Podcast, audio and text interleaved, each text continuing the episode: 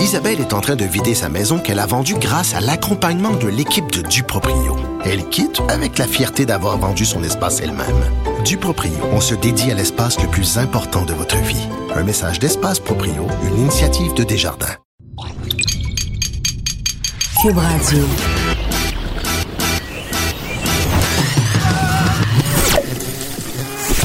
Pour elle, il n'y a jamais de mauvaise question. De 13 à 15. Les effrontés. Avec Geneviève Peterson.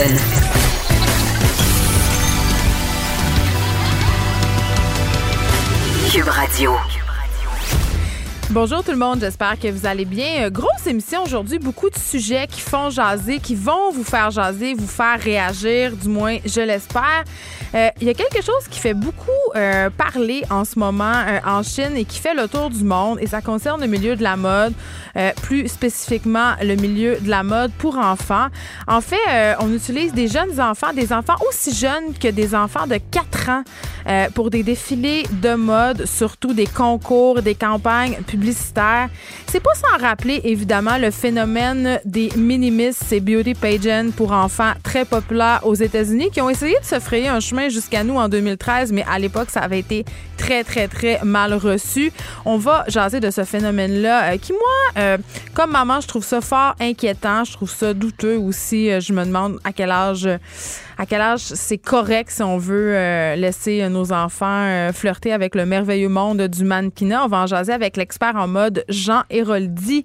Il y aura Tom Levac aussi qui va être avec nous pour nous parler euh, d'un phénomène plus courant qu'on pense, d'un phénomène qu'on aime bien garder caché. Du moins, c'est ce que je pense quand je lis les sondages sur la vie sexuelle des Québécois.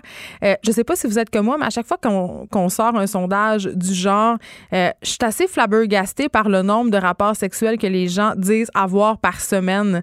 Euh, j'ai tout le temps l'impression quand je parle aux gens autour de moi, aux couples autour de moi, surtout ceux qui ont des enfants, que c'est vraiment très difficile d'avoir une vie sexuelle épanouie quand on est parent c'est avec c'est de ça dont on va parler avec Tom Levac qui n'a pas d'enfants. Euh, ces couples qui n'ont plus de vie sexuelle après les enfants. Je sens qu'on va prendre peut-être des notes. euh, aussi, euh, il y a le fondateur du site 8chan euh, sur lequel euh, le tireur de la fusillade d'El Paso aurait publié un manifeste haineux, un manifeste raciste qui demande en fait sa fermeture. C'est pas d'hier hein, qui demande la fermeture de 8chan, le fondateur. Ça date euh, du milieu, en de vers 2013. Euh, est-ce une bonne idée? Est-ce que si on ferme 8chan, euh, c'est pas, ces gens-là vont se retrouver ailleurs, sur d'autres plateformes? aussi, par rapport à la tuerie d'El Paso et de l'Ohio, on va se demander, parce que le président Trump, hier, dans son discours, a fait allusion aux jeux vidéo. Est-ce que les jeux vidéo contribuent à la violence? On aura le spécialiste des nouvelles technologies des médias numériques, Bruno Golimetti, pour faire le point sur cette question-là. Notre chroniqueur euh, littéraire David Quentin sera là parce que euh, le 12 août arrive à grands pas et on sait que l'initiative le 12 août, j'achète un livre québécois, est devenue une journée très, très, très, très, très populaire. Euh, c'est une journée excessivement lucrative pour l'industrie du livre hein, qui en arrache pas mal le reste de l'année, il faut bien le dire. Cette journée-là, le 12 août, j'achète un livre québécois. Elle a même dépassé Noël en chiffre d'affaires dans certaines librairies. Euh, David va vous faire, bien entendu, comme d'habitude, des suggestions de livres à se procurer euh, pour cette journée-là, le 12 août, euh, pour que vous puissiez vous préparer pour vos emplettes. Évidemment, ce seront des livres québécois qui seront à l'honneur. Et moi, eh bien, je vous dévoilerai mon grand coup de cœur littéraire de l'année, mon coup de cœur littéraire québécois, mais je, je, dirais même mon coup de cœur littéraire global. J'ai pas lu meilleur livre que ça cette année. Donc, ça sera ma suggestion à moi en plus de celle de David Quentin. On aura aussi Stéphanie Bélanger-No. Vous ne la connaissez pas. Et j'avoue que moi non plus, je la connaissais pas, mais comme je me suis donné comme mandat de faire découvrir aux gens, de vous faire découvrir des femmes inspirantes qui font des choses hors du commun, euh, j'ai décidé de l'inviter aux effrontés. C'est la meilleure bûcheronne au Canada. OK? Oui, oui, ça existe encore, bûcher du bois. C'est pas juste une affaire de, de, gars, il y en a même qui en font une compétition. Et elle, c'est la meilleure. J'ai vraiment hâte de lui raconter qu'un de mes traumatismes d'enfance, mais vraiment. Euh, c'est drôle parce que j'en jasais hier avec une amie euh, qui vient du lac Saint-Jean et on partage le même, euh, la même névrose. C'est quand nos parents, nos pères en particulier, nous obligeaient accorder du bois au printemps euh, pour le bois de chauffage euh, du chalet. Dans le cas de mon ami, euh, lui, son père faisait carrément du bois, vendait du bois, il y avait des terres à bois. Donc, on, était de corvée, on était obligé de corder du bois pendant des heures. Et je me rappelle, je me, j'allais avec mon père dans la forêt au nord du Saguenay, sur les monts Valin au printemps, parce qu'on devait abattre les arbres qui allaient servir à chauffer notre chalet tout l'hiver. Et j'avais vraiment un peu peur, un, qu'un arbre me tombe dessus, parce que ne bûche pas un arbre qui veut, il peut se passer plein d'accidents. Euh, c'est une technique assez complexe, mais euh, quand même, j'étais obligée de faire ça et ça me et ça me gossait particulièrement. Donc, j'aurai l'occasion d'en reparler avec la meilleure bûcheronne du Canada. Ça me fait un peu rire, Stéphanie Bélan-Génaud. Mais avant, euh, évidemment, on va revenir sur le triste accident impliquant des poids lourds et une dizaine de véhicules qui est survenu hier sur la 440 qui a fait malheureusement quatre morts et plusieurs blessés. Accident qui si on en croit les premiers témoignages, aurait pu être évité. Euh, je rappelle euh, que l'autoroute 440 a été complètement rouverte ce matin à la circulation. Euh, beaucoup de questions qui demeurent sans réponse. On attend les résultats, évidemment, d'une enquête qui s'annonce longue. Mais comme je le disais, plusieurs conducteurs montrent du doigt la configuration des lieux. Euh, on parle de déplacements qui sont très risqués. D'ailleurs, euh, si vous n'avez pas entendu ça ce matin à Caroline et Maca, euh, il y a un camionneur qui est venu littéralement lancer un cri du cœur et qui a dénoncé la dangerosité de ce secteur-là, l'intersection de la 440 et de la 15, évidemment, et qui dit que depuis 25 ans, c'est un problème. Et évidemment, je ne peux qu'acquiescer parce que circulant moi-même assez régulièrement euh, à Montréal et empruntant régulièrement cette intersection-là, euh, les zones d'accélération qui sont pas assez longues, des gens qui se coupent, euh, des comportements routiers aussi qui sont problématiques, là, les chauffeurs de poids lourds qui soulignent avec justesse souvent que se garde une saine distance avec les véhicules qui sont en phase 2, mais que les gens ne sincère, si on veut, dans cette distance sécuritaire-là. Et vous savez, un 10 roues, ça freine pas sur un 10 là. Euh, donc, ça crée encore plus de situations dangereuses. Mais j'allais dire, il n'y a pas juste euh, cette intersection-là qui est problématique à Montréal euh, et dans les environs. Moi, j'habite le quartier Rosemont le vieux Rosemont en particulier. Et euh, il y a une intersection euh, au coin du boulevard métropolitain, donc la fameuse 40 là, qui fait Montréal bord en bord et le boulevard Saint-Michel. Écoutez, il faut faire un triple changement de voie, mais vraiment littéralement, il y a trois voies. C'est ultra dangereux. On voit rien. À l'heure de pointe, c'est absolument jump pack en bon français. Les gens sont excédés. Donc, ils coupent, ils mettent pas leur clignotant. Ajoutez à ça des camions de livraison, des vélos. C'est un cocktail assez dangereux, merci, qui pourrait donner lieu à un accident comme celui de la 440. C'est sûr, on circule moins vite. C'est une sortie que sur une autoroute, mais c'est le même principe. Les sorties sont mal conçues je veux dire, on dirait que le ministère des Transports dort au gaz. Tu sais, si on prend juste l'exemple de l'échangeur Turco, euh, ça va nous coûter des milliards de dollars. On est en train de reproduire exactement les mêmes erreurs. Il y a des ingénieurs euh, qui ont levé le flag, des travailleurs de la construction pour dire, écoutez, là, on est en train de faire des voies exactement de la même largeur que celles qu'on avait en 1950, des zones d'accélération aussi courtes, alors qu'on sait que le parc automobile, malheureusement, a augmenté et va fort probablement continuer euh, d'augmenter. et on souligne déjà avant même la, la, la terminaison de ces travaux-là, les défauts d'infrastructure, je veux dire, c'est quand même une joke. Pourquoi au Québec, on attend toujours un qui ait des morts avant d'agir? On n'oubliera jamais la tragédie du viaduc de la Concorde qui a déclenché une série d'enquêtes sur les infrastructures routières au Québec. Je veux dire, pourquoi on n'a pas de vision à long terme et durable de notre réseau routier? On est tout le temps là en train de patcher les trous, en train de faire un peu de n'importe quoi. On n'a pas de vision. On gère ça comme des maudits tapons. Et ça donne lieu à des tragédies comme celle de l'autoroute 440 qui a fait quatre morts hier.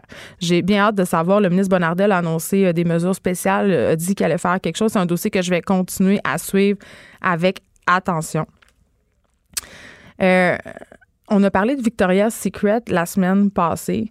on se rappelle, là, il y a une, un, ange, un angel, un mannequin, une habituée, en fait, euh, du célèbre défilé de mode de Victoria's Secret, un défilé qui a lieu chaque année un défilé de lingerie, mais aussi de costumes, de costumes de bain. Donc, cette mannequin-là, euh, Shanina Sheikh, a annoncé, en fait, dans une entrevue qu'elle a accordée à un média australien, elle a fait un peu couler cette information selon lequel le, le, défilé serait annulé. Euh, évidemment, euh, ça n'a pas encore été confirmé, cette affaire-là, euh, mais ça, évidemment, c'était pas une surprise parce que en mai dernier, le New York Times révélait que ce défilé-là avait perdu son. Un, il avait perdu leur diffuseur télé. Et Victoria's Secret était dans une espèce de controverse, c'est-à-dire devait évoluer et changer parce que les gens, évidemment, sont un peu tannés de ce genre d'événement-là, euh, du manque de diversité et les codes d'écoute qui étaient en véritable chute libre.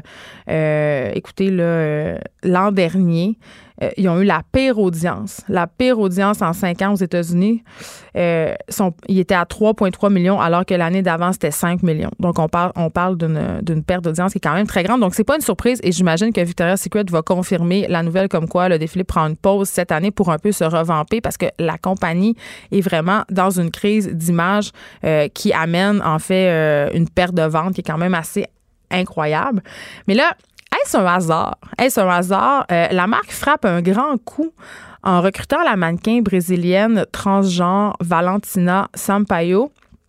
C'est la jeune femme elle-même qui a partagé cette semaine une photo d'elle en robe de chambre lors d'une séance photo pour Victoria's Secret. Euh, elle devient ainsi la première mannequin transgenre à travailler pour la marque de lingerie. Il euh, faut savoir que cette mannequin-là, brésilienne, Valentina Sampaio, elle est quand même bien connue du milieu de la mode. Elle a fait des choses pour L'Oréal. Donc, je ne sais pas si c'est un hasard. Euh, de façon bien, bien, bien évidente, je vois que cette marque-là est en train d'essayer de se questionner, euh, de se repositionner pour les consommateurs à cause des critiques dont on discutait tantôt. Euh, je, trouve ça bien beau, je trouve ça noble. On peut pas être contre la vertu, je le dis souvent. Mais cette femme-là, euh, même si elle fait partie de la minorité LGBTQ, est encore quand même grande, blanche, mince quand même, on, ne se sort pas de ces dictats de la beauté-là. Euh, et c'est sûr, je, ne peux pas ne pas saluer le fait que Victoria's Secret engage quelqu'un de la diversité. Euh, mais je suis toujours un peu sceptique quand des marques surfent en quelque sorte sur des grands enjeux sociaux comme le féminisme et la diversité, par exemple, parce que euh, c'est sûr que c'est une bonne chose, mais le but reste quand même de capitaliser sur la sympathie du public pour la monétiser. Donc, Victoria's Secret frappe fort, fait un bon coup, mais continue quand même de présenter des modèles de beauté irréalistes et de faire fabriquer sa guenille dans des sweatshops pakistanais je veux dire, on va pas, on va pas se cacher. Là, c'est quand même ça. On en a parlé euh, aussi de Victor, euh, euh, d'un truc comme ça cet hiver par rapport au Sport Illustrated, le spécial swimsuit qui avait une femme voilée sur sa une. Ces, grandes marques-là font des espèces de stuns publicitaires qui font jaser d'eux à travers le monde. Donc, évidemment, bonifie l'image de marque, bonifie le reach aussi de la marque, amène des gens qui peut-être étaient amenés à tourner le dos à leur marque en, leur faisant se dire ah mais c'est euh, cette marque là nous écoute cette marque là euh, nous fait miroiter des choses euh, qui sont plus réalistes. Mais en fait tout ça au bout du compte c'est juste une opération pour aller générer plus de revenus. Tu sais on se rappelle on en parle souvent mais j'aime ça le redire et le redire. Bien qu'on ait salué les campagnes de Dove qui célébrait la diversité corporelle, ben d'un autre côté, euh, cette filière-là qui est possédée par Procter Gamble euh, font Axe, euh, qui sont connus pour avoir des pubs assez sexistes. Donc je reste dubitative et j'ai quand même très hâte de voir ce que Victoria's Secret va faire avec son défilé de mode, mais en tout cas, c'est quand même une bonne chose qui ait décidé de mettre une mannequin transgenre à l'avant. Image très choquante au Texas. Euh, sérieux, quand j'ai commencé à voir euh, cette photo-là circuler sur Internet, je pensais que c'était une joke. Je pensais que c'était, pas vrai. Euh, brièvement, là, ce sont des policiers texans, ce qu'on peut voir, à cheval qui. qui promène un homme noir dont les mains semblent attachées derrière son dos. Donc, tu as deux policiers à cheval, tu as une personne afro-américaine qui a les mains attachées dans le dos et le policier le tient avec une corde. cette photo-là, euh, évidemment, est horrible, déshumanisante. C'est inacceptable. Euh, ça circule sur les médias sociaux depuis. Les gens sont fâchés, les gens sont révoltés, les gens sont en colère et avec raison. Euh, très rapidement, écoutez, ça, ça, s'est enflammé, mais ça, ça, se passe évidemment au Texas. On peut pas, on peut pas mettre de côté toute la charge historique que porte un tel cliché si on pense à l'esclavagisme notamment et le Texas, un des derniers États à avoir abandonné les tensions raciales qui sont encore très, très fortes là-bas. Je ne sais pas, là, mais j'ai de la misère à m'imaginer, j'ai de la misère à croire que des policiers ignoraient la charge historique que portaient leurs gestes. J'ai vraiment de la misère à croire ça. Et le, et, le chef de la police s'est défendu en disant, écoutez, euh, les, il y avait, euh, les policiers étaient sur des montures, euh, ils ont décidé de pas débarquer et de se... parce que le monsieur en question, c'était un suspect qui a, été arrêté pour avoir entré par infraction dans un domicile où il avait été barré. donc, la, cavalerie, si on veut, les chars de police étaient comme à huit blocs de, de maison de là. Donc, ils ont décidé de faire marcher le gars de cette façon-là. Mais là, le chef de la police qui dit à partir de maintenant, nous allons arrêter. Tu sais, c'est un peu facile quand même. Bref, une image très, très révoltante qui circule et qui nous souligne encore que euh, justement les, les blessures face à l'esclavagisme aux États-Unis sont encore très, très, très présentes. Cube Radio. Jusqu'à 15, vous écoutez. Les effrontés. On parlait euh, de cette, de, cette histoire absolument euh, rocambolesque en Chine, un long reportage dans le Journal de Montréal où on nous parlait entre autres d'un couple de jumeaux de 4 ans euh, qui fait des défilés de mode, qui, sont, qui font des campagnes de publicité aussi. C'est un phénomène qui est très, très populaire en Chine. Beaucoup de parents espèrent ça pour leurs enfants. Et, et même ici, on parlait des concours de minimistes tantôt. C'est un peu la même chose. J'en parle avec Jean Héroldi. Il est au bout du fil, expert en mode. Bonjour, Jean. Ça va bien? Ben, ça va bien, mais je t'avouerais que quand je vois des choses comme ça, comme maman, euh, je, me pose beaucoup de questions. Puis la raison pour laquelle euh, j'ai pensé à toi, c'est que je sais que toi, ta fille aînée, Stella Eve, qui a 12 ans, elle fait ses débuts en ce moment en tant que modèle. Ben oui, puis moi, mes filles ont fait des photos euh, pour Sauver Mini à l'âge de 6 mois.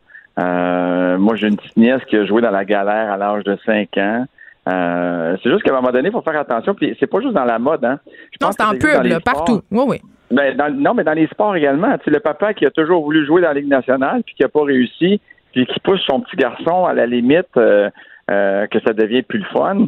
Je pense que c'est la même chose au niveau de la mode. je pense qu'il y a des mamans, vous dites tantôt les concours des minimistes, là.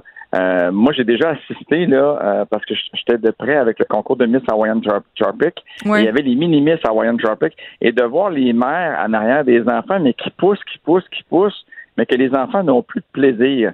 Et moi, je pense que quand on fait faire des choses comme ça à nos enfants, peu importe le sport, l'activité, quand nos enfants nous disent non, on n'est plus capable, non, on n'a plus de plaisir, on devrait les débarquer, mais ça, ça prend des gens qui sont équilibrés pour comprendre ça et pas juste vivre le rêve américain, peut-être, hein. ou, le, rêve chinois dans leur cas. il y a deux choses, euh, il y a deux choses que je trouve intéressantes dans ce que tu dis. Euh, la première, c'est, euh, tu disais, j'étais près du concours à Hawaiian Tropic, qui est quand même un, truc de d'huile à bronzage, donc de maillot de bain. Il y avait quel âge ces jeunes filles-là? Parce qu'il y a quelque chose aussi de la sexualisation de jeunes filles quand même euh, adolescentes là-dedans aussi. Là. Ben, en fait, le, le mini-miss Hawaiian Tropics, c'était autre chose. ça n'avait rien à voir avec le, le, miss adulte, avec des maillots euh, plus... plus plus sexy ou moins habillés avec l'huile de bronzage. C'était vraiment plus côté enfantin, mais à partir d'un moment où les jeunes, on leur fait vivre aussi des choses d'adultes, c'est-à-dire qu'on va les maquiller, qu'on va... Les coiffer.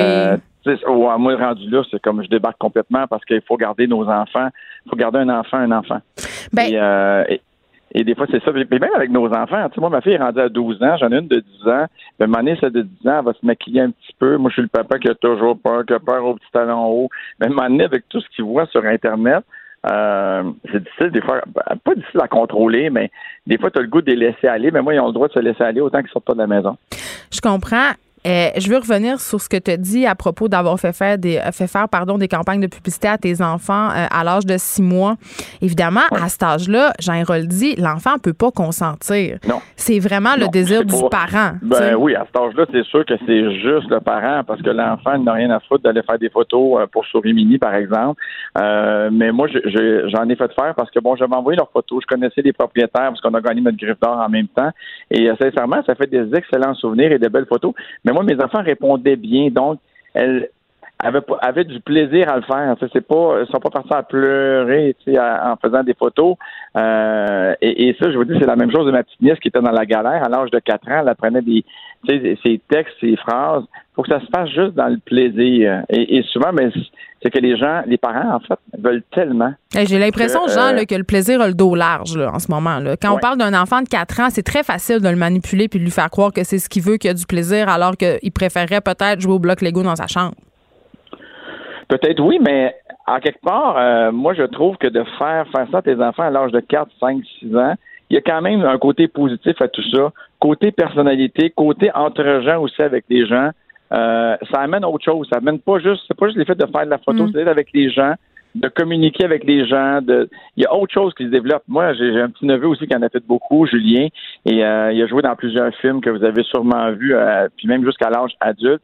Ce petit gars-là est, passé de, à l'âge de, de 4-5 ans d'intimidation à l'école à un petit gars qui a fini son bac en marketing l'année passée avec assurance parce que ça lui a apporté autre chose, une autre fierté et quelque chose qui était en contrôle et qui réussissait bien là-dedans, mais c'est pas pour tous les enfants. Parce qu'il y a même des enfants qui vont faire ça et que la tête va leur enfler aussi et ça va avoir des côtés très négatifs par la suite. Mais oui, on a vu tellement d'enfants stars mal virés, tu sais, ça c'est sûr. là, tout à fait. Là, euh, il y a des psychologues quand même qui lèvent le flag par rapport à ce qu'on a vu en Chine, euh, parce qu'évidemment, on demande à ces enfants-là parfois de travailler de longues heures, d'avoir des expressions faciales contraires à ce qu'ils ressentent, donc de jouer.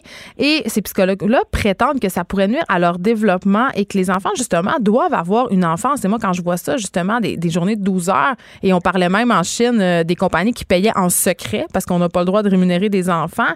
Je me dis, il y a quelque chose là-dedans qui, qui tourne pas rond. Là. Savez-vous quoi, tu sais, en Chine, c'est une autre histoire. Au Canada, ça sera jamais permis.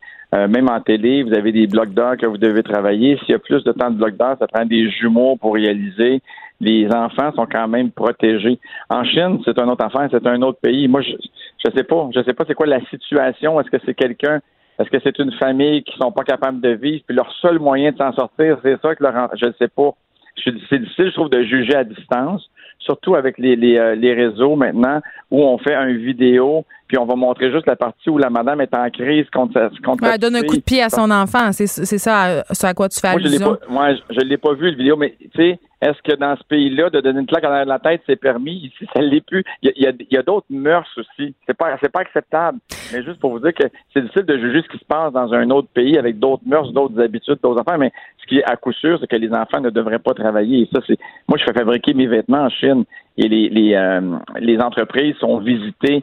Euh, ils ont des codes, ils ont des, euh, ils ont des normes pour qu'on fasse fabriquer nos vêtements dans ces usines-là parce que oui, ils respectent qu'il n'y a pas d'enfants qui travaillent les employés sont bien respectés et tout ça, mais, mais c'est vraiment pas le cas partout. Il faudrait, faudrait euh, se fermer les deux yeux pour penser que c'est la réalité. Bien, c'est intéressant ce que tu dis, mais ça m'amène à. Tu m'amènes ailleurs, mais je trouve ça intéressant. La, la fabrication de vêtements en Chine, on l'a vu, plusieurs grandes marques, évidemment, suite aux demandes des consommateurs, décident de faire affaire avec des usines éthiques, entre guillemets, qui traitent bien leurs employés euh, et dont le salaire est décent. Mais le problème, c'est que parfois, ces usines-là, ils ne suffisent pas à la demande et engagent des sous-traitants. Et c'est là, souvent, que les problèmes se retrouvent. on se rappelle de la tragédie qui a eu lieu euh, en Bangladesh. C'était ça, c'était un sous-traitant. là. Oui. Donc. Mais je pense que les gens font le mieux qu'ils peuvent.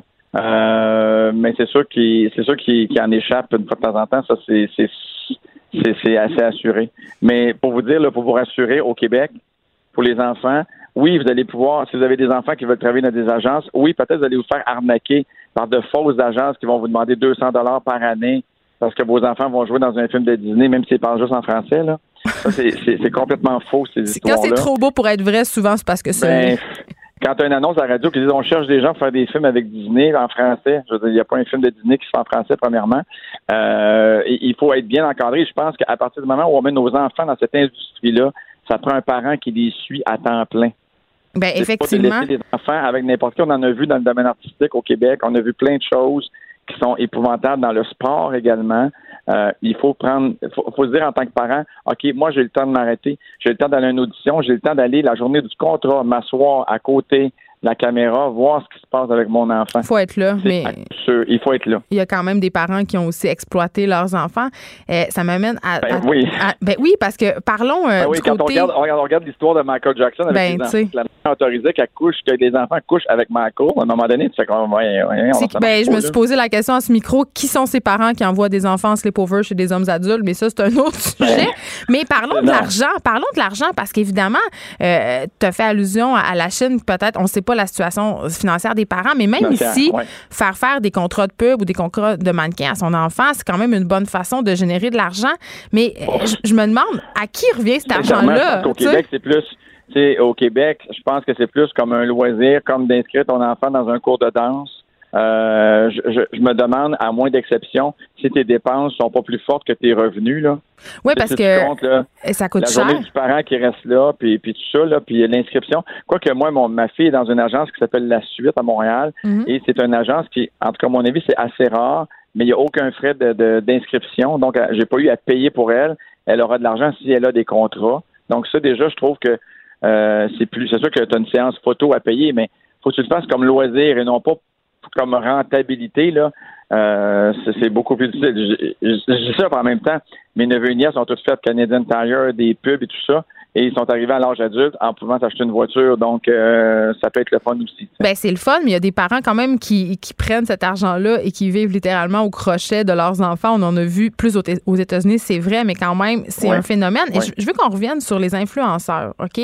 Parce qu'en ce Ouais. moment, il y a un phénomène quand même assez grandissant de jeunes influenceurs qui sont payés par des marques pour faire la promotion de leurs produits sur les réseaux sociaux, OK? Euh, Puis tellement qu'il y a une YouTubeuse en Corée du Sud, Boram, elle a 6 ans, elle vient de s'acheter une maison de 10,6 millions de dollars canadiens à Séoul. Je pense que Quand ça- même, hein? ben, c'est quelque chose. Puis quand on voit ça, euh, je sais pas si tu avec moi à la même place que moi, comme parent, c'est sûr que ça peut être tentant euh, de se dire que ton enfant, parce que c'est ils nous font miroiter que c'est plus facile de réussir à cause des médias sociaux. Tu sais, ça a une influence, cette affaire-là. là. Mais tu sais, ça, c'est au même niveau que quand Britney Spears est devenue chanteuse, puis qu'elle s'est mise à faire des millions, que là, les parents voulaient avoir de l'argent. Tu sais, c'est, c'est l'argent, là. C'est, ça, l'argent, ça mène le monde. Donc, euh, il faut juste avoir une bonne relation avec l'argent parce que c'est sûr que des fois, ça peut porter peut-être à faire faire des choses que sans argent, on dirait non et que là, on hésite, tu sais. Ben oui. Et dans le cas des enfants, on devrait jamais hésiter. Ça de- Puis, puis sais-tu quoi? Ça devrait toujours aussi qu'à partir du moment où l'enfant dit non, ben c'est non. C'est fini. Ça vient de finir là. Et moi, c'était la condition avec mes enfants quand je faisais des shoots pour mes collections à, à Aubainerie. Euh, quand ma fille disait Papa, je suis tanné. Ben là, des fois, je disais OK, on en fait juste une dernière, puis ça finit là. Tu sais, puis c'était pas un 12 heures qu'on faisait faire, là. Mais il faut que tu écoutes les enfants. Tu sais, pas. Puis ça devient stressant. À un pour les parents, puis tu dis, bon, OK, là, on va être payé, mettons, 2000 la journée. Puis il est supposé de finir à 4 heures. À 2 heures, il me dit qu'il est plus capable. Puis comme je parlais avec ma soeur aussi euh, hier, parce qu'elle elle a eu longtemps avec ses enfants à faire ça, elle dit, tu sais, les enfants ne devraient jamais faire ça en se faisant dire, si tu fais ça, je vais te faire un cadeau. C'est pas ça. C'est on le fait parce que tu as du plaisir, tu as du fun, tu danses, tu chantes, tu fais le tournage, tu fais des sourires, et non pas parce que tu vas avoir en cadeau euh, quelque chose. Il n'y a pas un. Des enfants ne devraient même pas être non plus être, être euh, euh, conscients que ce qu'ils font, c'est un travail. Et ce qu'ils font, dans le cas de la petite chinoise en Chine, lui a permis d'acheter une maison de, de, de je sais pas combien. tu sais. 10,6 millions de dollars canadiens. Hey, 10,6, Elle a my 6 ans. C'est en Corée du Sud. Mais quand même, euh, euh, on, on en voit de plus en plus sur les médias sociaux des enfants qui font de l'unboxing, qui sont payés pour, et des parents qui sentent l'argent facile et qui poussent leurs Ouais. enfants devant les caméras. Mais quand même, euh, euh, il y, a- quelque chose en moi qui trouve j'ai quand même un malaise. Sais, je comprends l'idée, je comprends l'idée du plaisir, je comprends que les enfants, moi j'ai une fille euh, qui manifeste l'intérêt pour ça, puis j'ai quand même des réticences parce que j'ai l'impression que c'est un milieu qui axe beaucoup sur l'image, qui motive les enfants à se préoccuper de, leurs de leur apparence vraiment beaucoup. Et on vit déjà dans une société, si on pense à Instagram, où le physique est constamment mis de l'avant. Je sais pas, il y a une partie de moi qui trouve ça un peu malsain et douteux. Ouais, mais en même temps, moi, je trouve que ça se corrige quand même beaucoup parce que on prend maintenant des enfants de, de, tailles différentes. Euh, c'est pas juste la petite fille là qui est Blonde, là, comme avant. Je trouve qu'on va chercher autre chose, comme dans les mannequins aussi adultes, de plus en plus. Je trouve qu'on s'est quand même, il y a encore beaucoup de chemin à faire, mais on s'est quand même amélioré beaucoup de ce côté-là, euh, de prendre des enfants de, de, de, de beauté, pas, de beauté différente, mais de ce qu'on voyait avant, là, la petite fille euh, cute, les yeux bleus, les cheveux bruns foncés ou la petite blonde, tu sais. Euh, moi, je, moi, je vois pas de problème si c'est l'enfant qui demande à le faire. C'est la mm. même chose que dans le sport. Si j'avais un petit gars puis qui me disait je veux jouer au hockey, je vais dire OK, je inscrit au hockey. Mm, à la limite, même s'il n'est pas bon au hockey, là, ben, et puis il veut continuer à jouer au hockey, je lui dirais pas, tu serais peut-être mieux de jouer au soccer. T'aimes ça jouer au hockey? Ben, joue au hockey. C'est d'écouter ses enfants puis d'aller vers les passions de nos enfants et de ne pas essayer de recréer nos passions dans le corps de nos enfants. Je pense que c'est ça le plus important et surtout les écouter quand ils disent non. Merci, Jean-Héroldi, d'avoir été avec nous. Moi, j'ai une petite fille qui, me, qui me dit tout le temps, je lui demande qu'est-ce que tu veux faire plus tard, puis elle me dit, moi, je vais être mannequin pour Victoria's Secret. Et là, là, je viens d'en parler en intro. Ça se passe pas, ça se passe pas si bien. Pour, en tout cas, tu diras à ta fille qu'elle est pas sûre de défiler. ben non, j'ai dit, j'ai affirmé la semaine passée, j'ai dit, bon, je vais dire tout de suite, les défilés n'existent plus. Elle dit, non, mais moi, c'est pas ça, papa, que je veux dire, là. Elle dit, je veux juste être mannequin. Bon, ben écoute, euh, on va souhaiter qu'elle évolue dans un monde où il y a plus de diversité. Ils viennent d'engager une mannequin brésilienne transgenre, c'est ça que je discutais au début. C'est une ah, bonne ben, chose. On s'en va, on s'en va avec plein. Écoute, puis je pense que ça, c'est une bonne nouvelle d'aller chercher des gens qui sont différents. On a la mannequin là, qui, euh, je me rappelle pas du nom de la maladie, mais qui, qui, qui, Le vitiligo. Oui, c'est ça. Des taches sur la peau. Il y a elle. Il y a plein, il y a plein de, de, de, différences et ça, je trouve que c'est encourageant. Oui, effectivement. Merci beaucoup, mais Jean. Faites attention à vos enfants, à coup sûr. Puis, puis allez-y. C'est pas vos passions, c'est pour les enfants. Merci beaucoup. De 13 à 15. Les effrontés. Deux heures où on relâche nos bonnes manières. Après tout, on est en vacances. Cube Radio. On revient euh, sur les tristes événements qui ont lieu euh, ce week-end aux États-Unis. Donc, la, fusillade euh, du Texas qui a lieu à El Paso et aussi en Ohio. On en parle avec le spécialiste des nouvelles technologies et des médias numériques, Bruno Guglielminetti. Bonjour, Monsieur Guglielminetti. Bonjour. Euh, juste avant euh, qu'on précise un peu, on va parler plus spécifiquement du site 8chan parce que, évidemment, euh, le tireur présumé de la fusillade d'El Paso aurait publié un manifeste sur ce site-là, sur ce forum-là, en fait, et son fondateur demande sa fermeture. Il le demande par ailleurs depuis 2013. Ça fait depuis 2013 que Frédéric Brennan, le fondateur de ce site-là, dit qu'il regrette de l'avoir créé. Mais pour les gens qui s'y connaissent un peu moins et dont je fais partie, j'avoue que moi, je ne savais pas c'était quoi 8chan avant, euh, avant fin de semaine. C'est quoi? Euh, ben, c'est essentiellement un site web ou un forum de discussion, si vous voulez, où euh, des gens vont s'exprimer sur différents sujets. L'idée là-dedans, c'est que il n'y ait pas vraiment de de suivi ou de monitorage, si vous voulez. Et donc, c'est vraiment la plus grande libre expression qui existe. Et ça avait été créé euh, justement dans ce but-là. Il y a un, un ancien site que, que, les gens ont peut-être connu auparavant qui s'appelait 4chan, et c'est un peu comme l'héritier de la chose. Euh, et donc, effectivement, donc euh, Frédéric Brennan, lui, en, elle l'avait lancé en 2013. Par la suite, il s'en est euh, dissocié.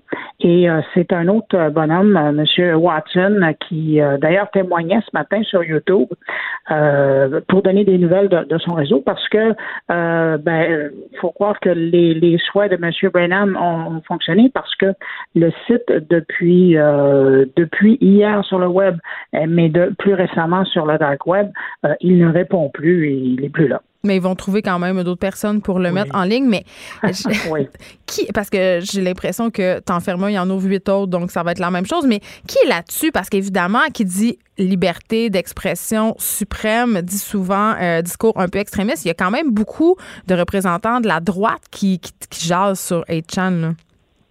Oui, il y a de tout, euh, mais évidemment, au niveau de la pensée de l'extrême droite qui s'y retrouve, et l'extrême droite internationale, donc euh, on retrouve autant des Américains, effectivement, mais on retrouve aussi euh, des gens d'un peu partout sur la planète qui partagent cette orientation politique-là, ces idées-là, et donc sur différents aspects là, de, de, de la vie, commentaires. et puis, évidemment, ben, c'est un endroit parfait pour des gens qui veulent alimenter les théories de complot puis les différentes conspirations auxquelles ils s'alimentent, puis aussi tout le volet de, euh, euh, revoir l'histoire, les révisionnistes, euh, il y en a aussi beaucoup qui se fait là. Mais donc c'est ça, c'est un fort, c'est vraiment un, gros forum où les gens partageaient leurs idées. Et, puis bon, je vous dirais qu'il n'y avait pas, c'était pas la majorité des contenus qu'on trouvait là n'étaient pas majoritairement des manifestes de, tueurs en série. Là, non, mais, il, y a le, tueur de Christchurch en Nouvelle-Zélande qui a diffusé euh, sur 8chan juste avant d'aller tuer 49 personnes dans deux mosquées euh, un vidéo assez troublant là, et ça avait été ben, reçu. Oui, les plus connus euh, ont publié là parce que c'est un endroit où ils savaient qu'ils allaient être lus. Euh, mm. Mais au quotidien, là, il n'y avait pas des tonnes de, manuscrits euh, dans le genre qui, étaient, qui étaient là. Hein. C'était beaucoup plus des petites publications puis des réponses à des publications qui étaient déjà faites. Là. Euh, quand même, euh, depuis que c'est fermé, il y a certains néo-nazis qui conseillent euh, aux, gens sur 4chan, sur 8chan, pardon, avec lesquels ils discutent, d'aller dans des salles de clavardage privées et chiffrées. il y en a qui utilisent aussi Discord, qui est un système de communication mhm. Mhm. pour les gens qui game. Là. Donc, c'est des discussions qui se font de vive voix, qui sont pas enregistrées, donc qui laissent aucune trace. J'ai l'impression que c'est difficile, ça serait difficile parce qu'on parle d'exercer un contrôle d'essayer de, de contrôler justement ces, ces lieux de haine-là, mais j'ai l'impression que c'est impossible. Moi, je, je l'analogie que je pense, c'est que le, les, les, endroits où il est possible de discuter euh, sur les réseaux sociaux et qui sont pas nécessairement euh, contrôlés, c'est un peu comme l'histoire du petit, du, du, petit cochon graissé. Hein? Mm-hmm. euh, C'est-à-dire qu'il y a des forums qui existent, il y a des sites web, mais il y a aussi des forums qui sont privés, qui sont cryptés, euh, dans lesquels ben, il faut montrer patte blanche et une fois qu'on qu'on est on a permission de rentrer, on peut avoir accès à de l'information pour nourrir nos idées, mais c'est pas tout le monde qui peut rentrer là. Et donc, ce sont vraiment des initiés. Et chaque fois, bon, là, est à, fermé, mais vous pouvez être certain que d'ici un mois ou deux mois, euh, ceux qui sont intéressés dans la chose vont voir émerger un autre endroit, un autre forum qui va va venir reprendre le relais et va devenir l'endroit où les gens vont laisser l'information. Mais pour revenir à la publication du, tueur de, de, El Paso, euh, je regardais la vidéo du fameux M. Watson qui appartient à Chan et qui disait ce matin que euh, et ça c'est intéressant, je l'avais vu, je l'avais pas vu passer nulle part. Selon ce que lui dit, euh, c'est que le fameux manuscrit aurait d'abord été déposé sur Instagram et c'est quelqu'un d'autre qui l'aurait euh, installé, ben, qui l'aurait publié ou repris, si vous voulez, sur euh, Et à ce moment-là, les gens de HN auraient abusé la FBI. Bon, est-ce que c'est vrai? Je ne sais pas, mais j'avoue ben, que cette information-là, on n'avait pas eu passer. Puis est-ce que est-ce qu'il est question de la réaction d'Instagram? Est-ce que le contenu aurait été retiré tout de suite ou on n'en sait pas plus? Ah, on n'en sait pas. Non, parce que c'est trop neuf. Là. Ça fait quelques heures que ce vidéo-là a mm. été publié. Alors, on, sait. Il n'y a pas de, de, déclaration officielle. On va suivre ça. Dans son discours à la Nation hier, euh, Donald Trump a blâmé les jeux vidéo hein, par rapport à la tuerie d'El Paso. Et, je dois l'avouer, euh, il n'est pas le seul à rejeter le blâme sur cette industrie-là. Ça me fait toujours beaucoup rire, mais quand même, euh, justement, il n'est pas le seul à penser ça. Oui, ça vous fait moi aussi. Permettez-moi aussi de rire parce que c'est un peu, je pense que chaque génération a trouvé son coupable. Euh, moi, quand j'étais jeune, c'était la télévision qui donnait des images, des idées euh, des tueurs. Euh, avant ça, il y avait le cinéma. Avant ça, il y avait le music rock qui était ah possédé. Mes parents m'avaient, mes parents m'avaient saisi tous mes disques de Nirvana. Ça fait pas si longtemps. Bon, voilà. Puis à ce que ça, je vais pas devenir une, tueuse de série. Non. Et puis, pour me rassurer. Et puis, avant ça, bon, il y avait des bandes dessinées donc, il y a toujours eu un, les Anglais disent un scapegoat là, dans, ces histoires-là. Mm. Et euh, ben, c'est sûr que c'est facile de pointer les jeux vidéo parce qu'effectivement, il y en a certains qui, euh, qui dont, dont, le but essentiellement est justement de, dans un contexte de violence, que ce soit de la guerre, que ce soit des missions militaires ou euh, des missions terroristes, l'idée là-dedans, mais sauf que ça catalyse cette énergie-là. Et quand on, euh, la plupart des études, moi que j'ai vues dans le domaine qui étaient sérieuses, là, même une récemment, euh, il, y a, quoi, un mois, par Sainte-Justine et des chercheurs de l'Université de Montréal, toutes ces études-là disent que non, il n'y a pas de lien à faire entre les tireurs en série et les jeux vidéo. Peut-être que certains s'adonnaient à ça, mais ce sont sûrement pas les centaines de millions de joueurs de ces jeux-là qui sont devenus des, des, tueurs en série. C'est intéressant. Et, quand on fait en, parallèle la courbe euh, au niveau de, de, la violence par les armes, à l'exception des États-Unis, on s'entend, mais dans le monde depuis 25 ans et l'augmentation de ce type de jeu-là depuis 25 ans, ben, on note, à part les États-Unis, je le mentionne encore, une décroissance assez importante de la violence par les armes ailleurs qu'aux États-Unis. Alors qu'il y a une croissance de ce type de jeu. Alors, à un moment donné, mais quand on regarde aussi en filigrane, c'est qu'il y a qu'aux États-Unis où il y a une si grande liberté des armes. Bien, c'est ça, Bruno euh, Guglielminetti, c'est très intéressant parce qu'il y a le site web Vox qui a publié un, tableau fort équivoque euh, qui comparait en fait euh, les revenus générés par l'industrie du, jeu, vidéo et les morts violentes par arme à feu. Et le pays où il y a le plus de ventes, évidemment, c'est la Corée du Sud la Chine, en troisième, les, États-Unis, après l'Angleterre, Canada, Allemagne, France, Italie, euh, etc. Et le taux de mort par, euh, par avec des, des, armes à feu est, est mm-hmm. complètement démesuré et, disproportionné aux États-Unis comparativement aux autres pays où il n'y en a presque pas. Donc, c'est vraiment un problème américain. Et quand Donald Trump évoque les jeux vidéo comme cause de tous les maux, j'ai l'impression qu'il veut détourner l'attention, si on veut, du réel problème qui est justement cette accessibilité aux armes à feu, mais aussi les problèmes de santé mentale euh, et la difficulté pour les gens d'accéder à des soins aux États-Unis. Ben, et vous l'avez dit, quand tu parles même de, santé mentale, euh, hier, il y avait la fameuse citation qui disait euh, c'était un problème de santé mentale qui a fait qu'il a tiré sur, avec l'arme et pas l'arme en tant que telle. Ben, S'il l'avait pas eu, il n'avait pas été capable de l'avoir eu, ben il n'aurait pas tiré. Euh, parlant de Trump, notre bon ami, qui, qui, a quand même maille à partir avec les géants de la technologie, là, il les condamne souvent, ce sont ses victimes préférées, comme je me plais à le dire. Et là, c'est fou parce qu'il accuse Google d'être politiquement biaisé et de le défavoriser euh, à l'approche de la prochaine élection présidentielle? Oui, mais je vous dirais que je pense que euh, c'est probablement le président américain qui, se sent le plus persécuté. En général. le reste de la planète. D'ailleurs, euh, souvent, il a dit qu'il était, qu'il a été et qu'il est encore aujourd'hui le, le, président américain qui a été le, plus maltraité.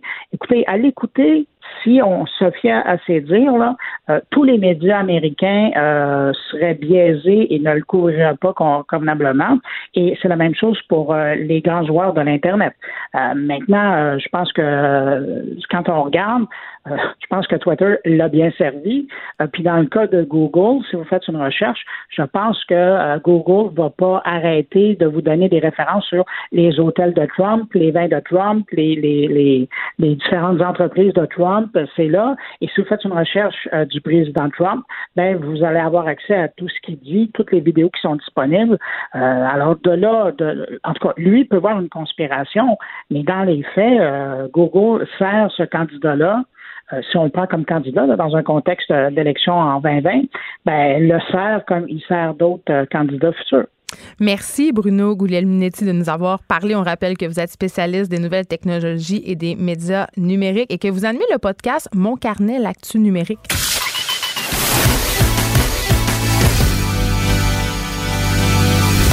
Elle a du mordant et aucun règlement municipal ne l'interdit. Geneviève anime les effrontés. Cube Radio.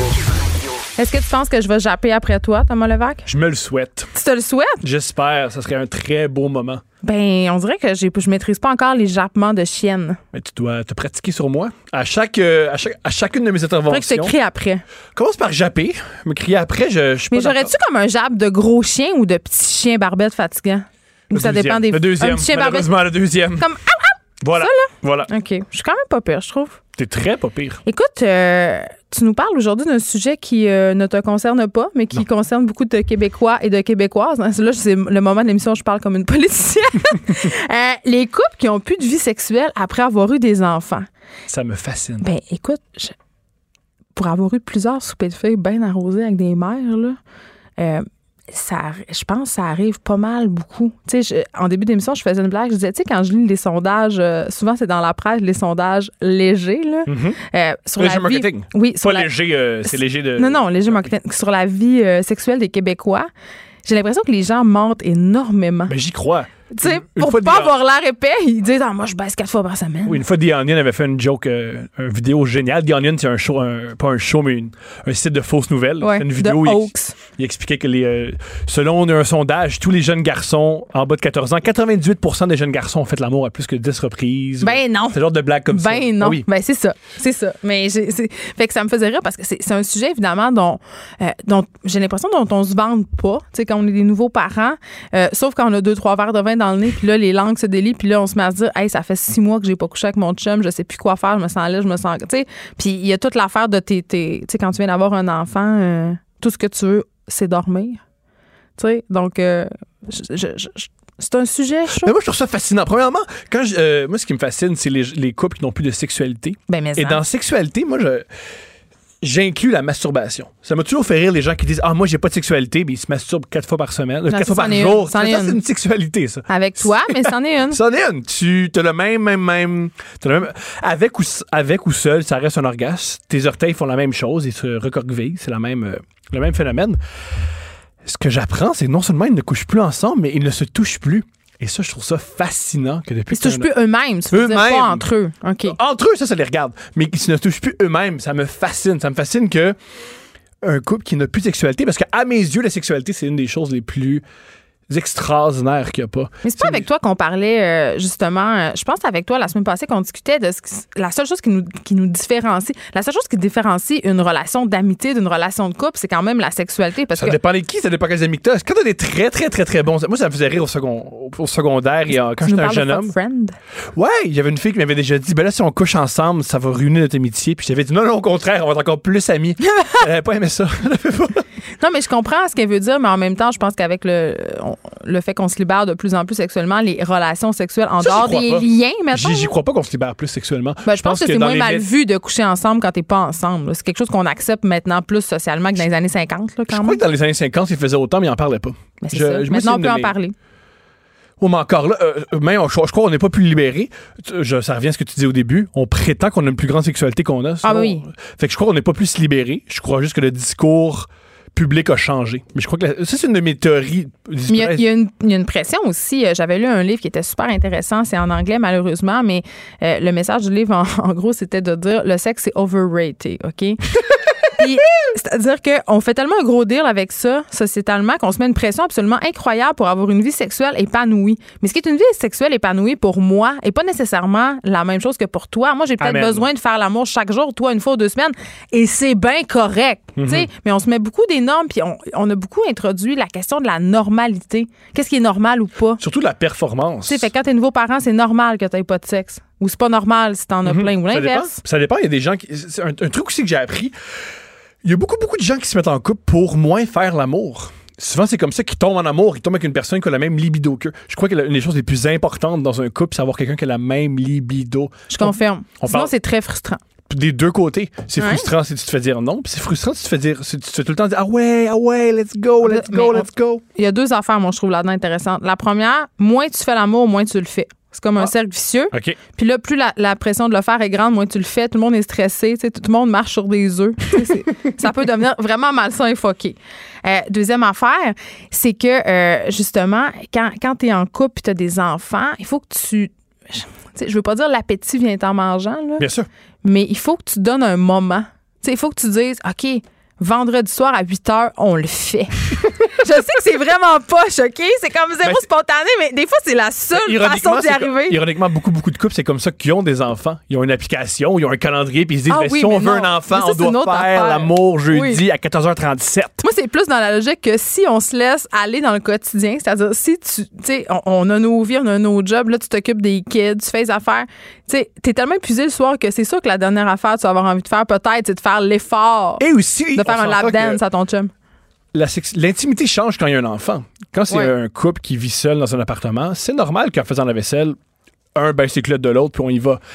Quand tu Devant les enfants, c'est moins ça. Voilà! On n'est pas, dans- on pas dans une secte aérienne. On peut pas faire l'amour devant les enfants. Je sais. l'intimité est moins. Moi, j'ai mes enfants une semaine sur deux, puis j'ai dit à mes filles, j'ai fait l'amour dans toutes les pièces de la maison quand vous n'étiez pas là. Bye bye. Moi, il était là. Ah! Ben, j'ai comprends. Moi, je sais que mon père était comme ça, puis ça m'a. J'ai Même vraiment pas dans aimé votre ça. chambre. J'ai vraiment pas aimé ça. J'ai toujours trouvé ça vraiment, vraiment dégoûtant que les parents parlent de leur sexualité. Pour Alors, vrai? Vraiment, vraiment. Moi, je trouve pas énormément. ça dégoûtant. Moi, je trouve ça vraiment, vraiment euh, important. exhibitionniste. Non, d'en parler pour en rire. Ça pas ferait bien que drôle. c'est une blague. Ben, les autres, ils trouvent ça drôle, ils sont crampés. Je comp...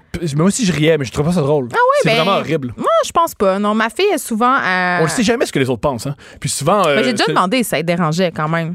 Encore là, on sait jamais. Ça, C'est ça qui est difficile. Souvent, nos parents, on garde une carapace. Encore là, je pense que si sa mère est à l'aise avec sa sexualité, elle va imiter ce que sa mère fait. Et elle va faire, ouais, oui, je suis à l'aise. Mais c'est très. euh, je pense que c'est extrêmement sain pas savoir la sexualité de ses parents. Pas la savoir, mais savoir qu'elle existe.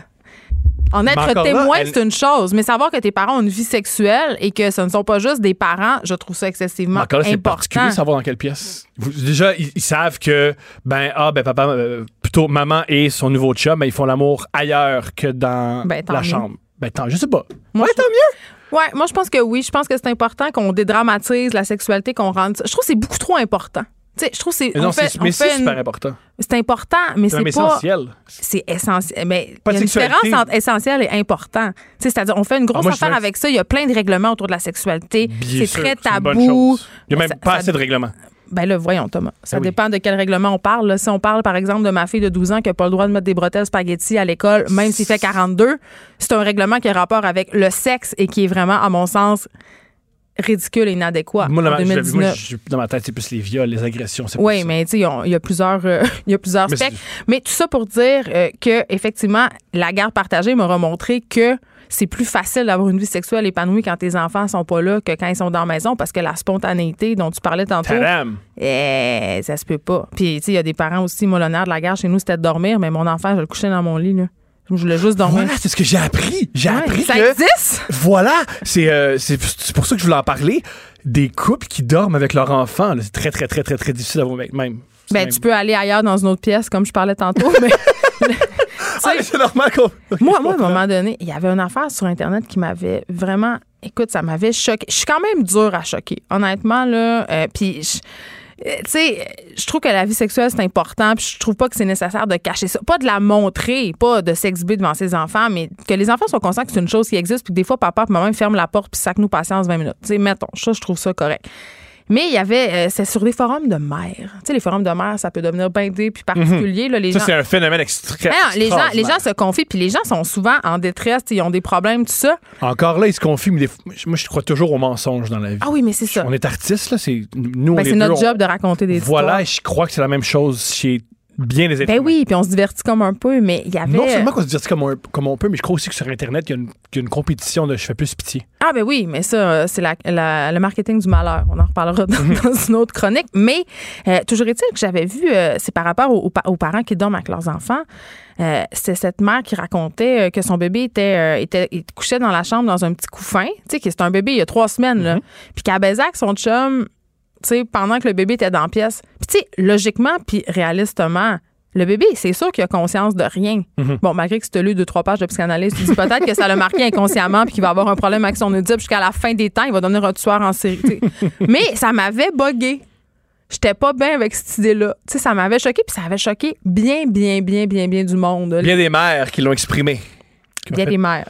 Chère madame, voici comment je me sens avec 18 paragraphes par rapport à ce que tu viens de confier Ben, sur je Internet, pense que je suis pas que- sûr que c'est vrai. Je pense qu'un de, de- de- un de nos sports préférés à nous, les mères, c'est de bitcher les autres mères. Puis de Ah dire qu'ils sont des moins bonnes mères que nous. Je pense, c'est- ouais, je pense que j'ose dire ça.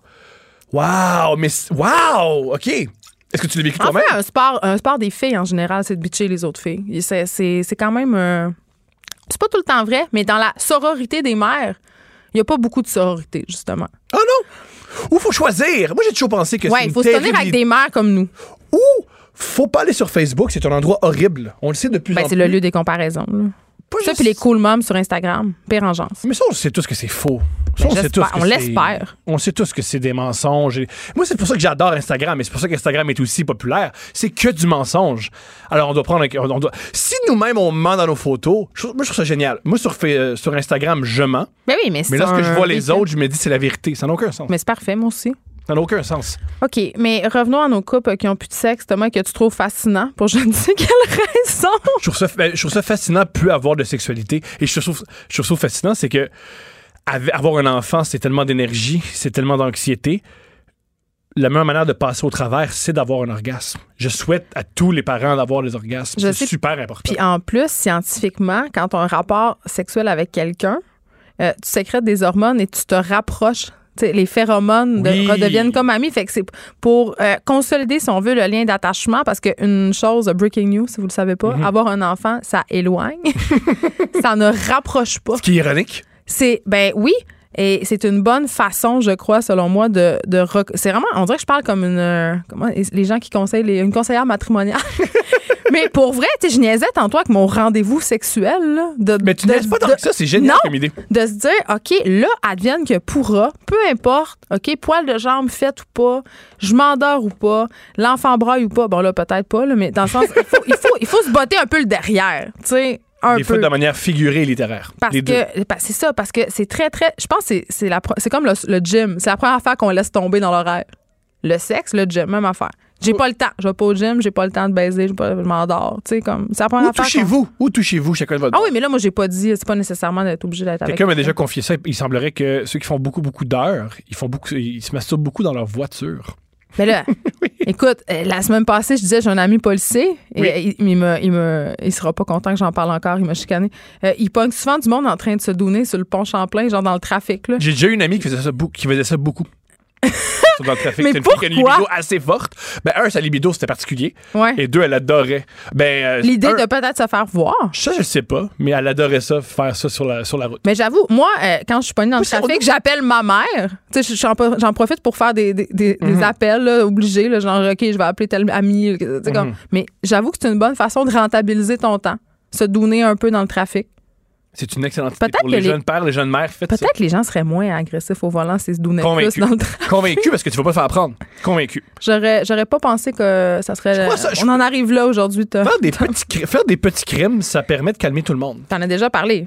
L'éloge de la prendre. Oui, parce désobéissance. que tu vas pas te faire prendre. Si tu te fais pogner à te donner dans le trafic, je pense que tu peux être accusé quand même de grossière indécence, puis peut-être Oui. faire monde de star si t'es un peu connu. Voilà. Mais ça. c'est ça, bon pour ta carrière. C'est comme ton sex tape. Et aussi, il faut pas oublier que la sexu- il y a une grande, grande, grande partie de la sexualité qui est dans le dans l'interdit. Ce qui est excitant, c'est ce qu'on n'est pas censé faire. J'adore ça. L'autre fois, j'ai fait du sexe au spa. Je veux juste dire ça. OK. On le fait tous, c'est dégueulasse. Moi, j'ai réalisé qu'il y a beaucoup, beaucoup de gens qui le font. Les spas, c'est dégueu. C'est plein de fluides. Ouais.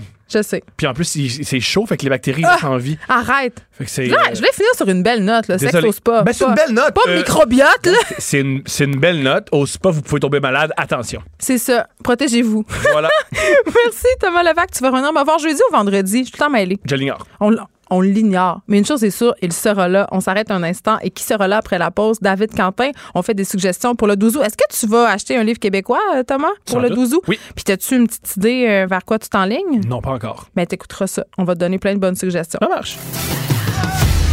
Geneviève Peterson, la seule effrontée qui sait se faire aimer. Jusqu'à 15, vous écoutez Les effrontés.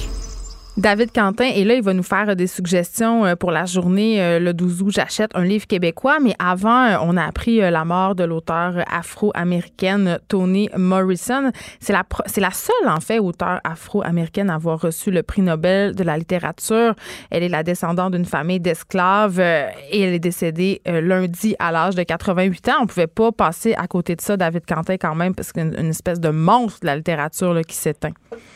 Ouais, c'est une icône euh, afro-américaine. euh, toute sa vie, euh, elle a dénoncé le racisme, la ségrégation et aussi ce que ça représente pour une femme aux États-Unis, femme noire, le danger que ça représente et avec tout ce qui se passe et aussi, aussi les tristes événements, les tueries. son œuvre est d'une actualité vraiment troublante et c'est quand même quelqu'un qui a reçu aussi le prix Pulitzer 87 pour donc euh, une œuvre à redécouvrir absolument. Hey David, je vais t'inviter à aller euh, à, à te déplacer parce qu'on t'entend très très mal. Si c'est possible pour toi d'aller près d'une fenêtre, c'est des Ouais, choses qui arrivent. Les ondes, les ondes cellulaires ne sont jamais les plus sûres, évidemment. Donc, euh, Ouais. Tony Morrison qui s'éteint à 88 ans. Est-ce qu'on a déjà des réactions euh, du milieu littéraire? Ben, il y a Édouard Louis euh, ce matin. qui- Auteur qui parisien. disait que c'était- auteur parisien qui disait que c'était une, une très, très mauvaise nouvelle, un grand, euh, Une une, grande perte pour la, lit- pour la littérature américaine, évidemment. Euh, il y aura sûrement des réactions au cours, euh, au cours, des, prochains, au cours des prochains jours. Euh, vraiment, euh, une grande dame. Je l'ai rencontré, Tony Morrison, dans le cadre du festival America, qui est un festival littéraire consacré à la littérature américaine et qui a lieu chaque année à Vincennes, en banlieue de Paris. Dame fort accessible, très, très, très euh, euh, joviale, euh, qui parlait à tout le monde. J'aurais jamais pensé, en fait, que c'était Toni Morrison, tellement elle était accessible. Il y avait des gens qui lui parlaient, elle était très gentille. Donc, c'est quand même un privilège immense que j'ai eu de respirer le même air qu'elle. C'est ce que je dirais.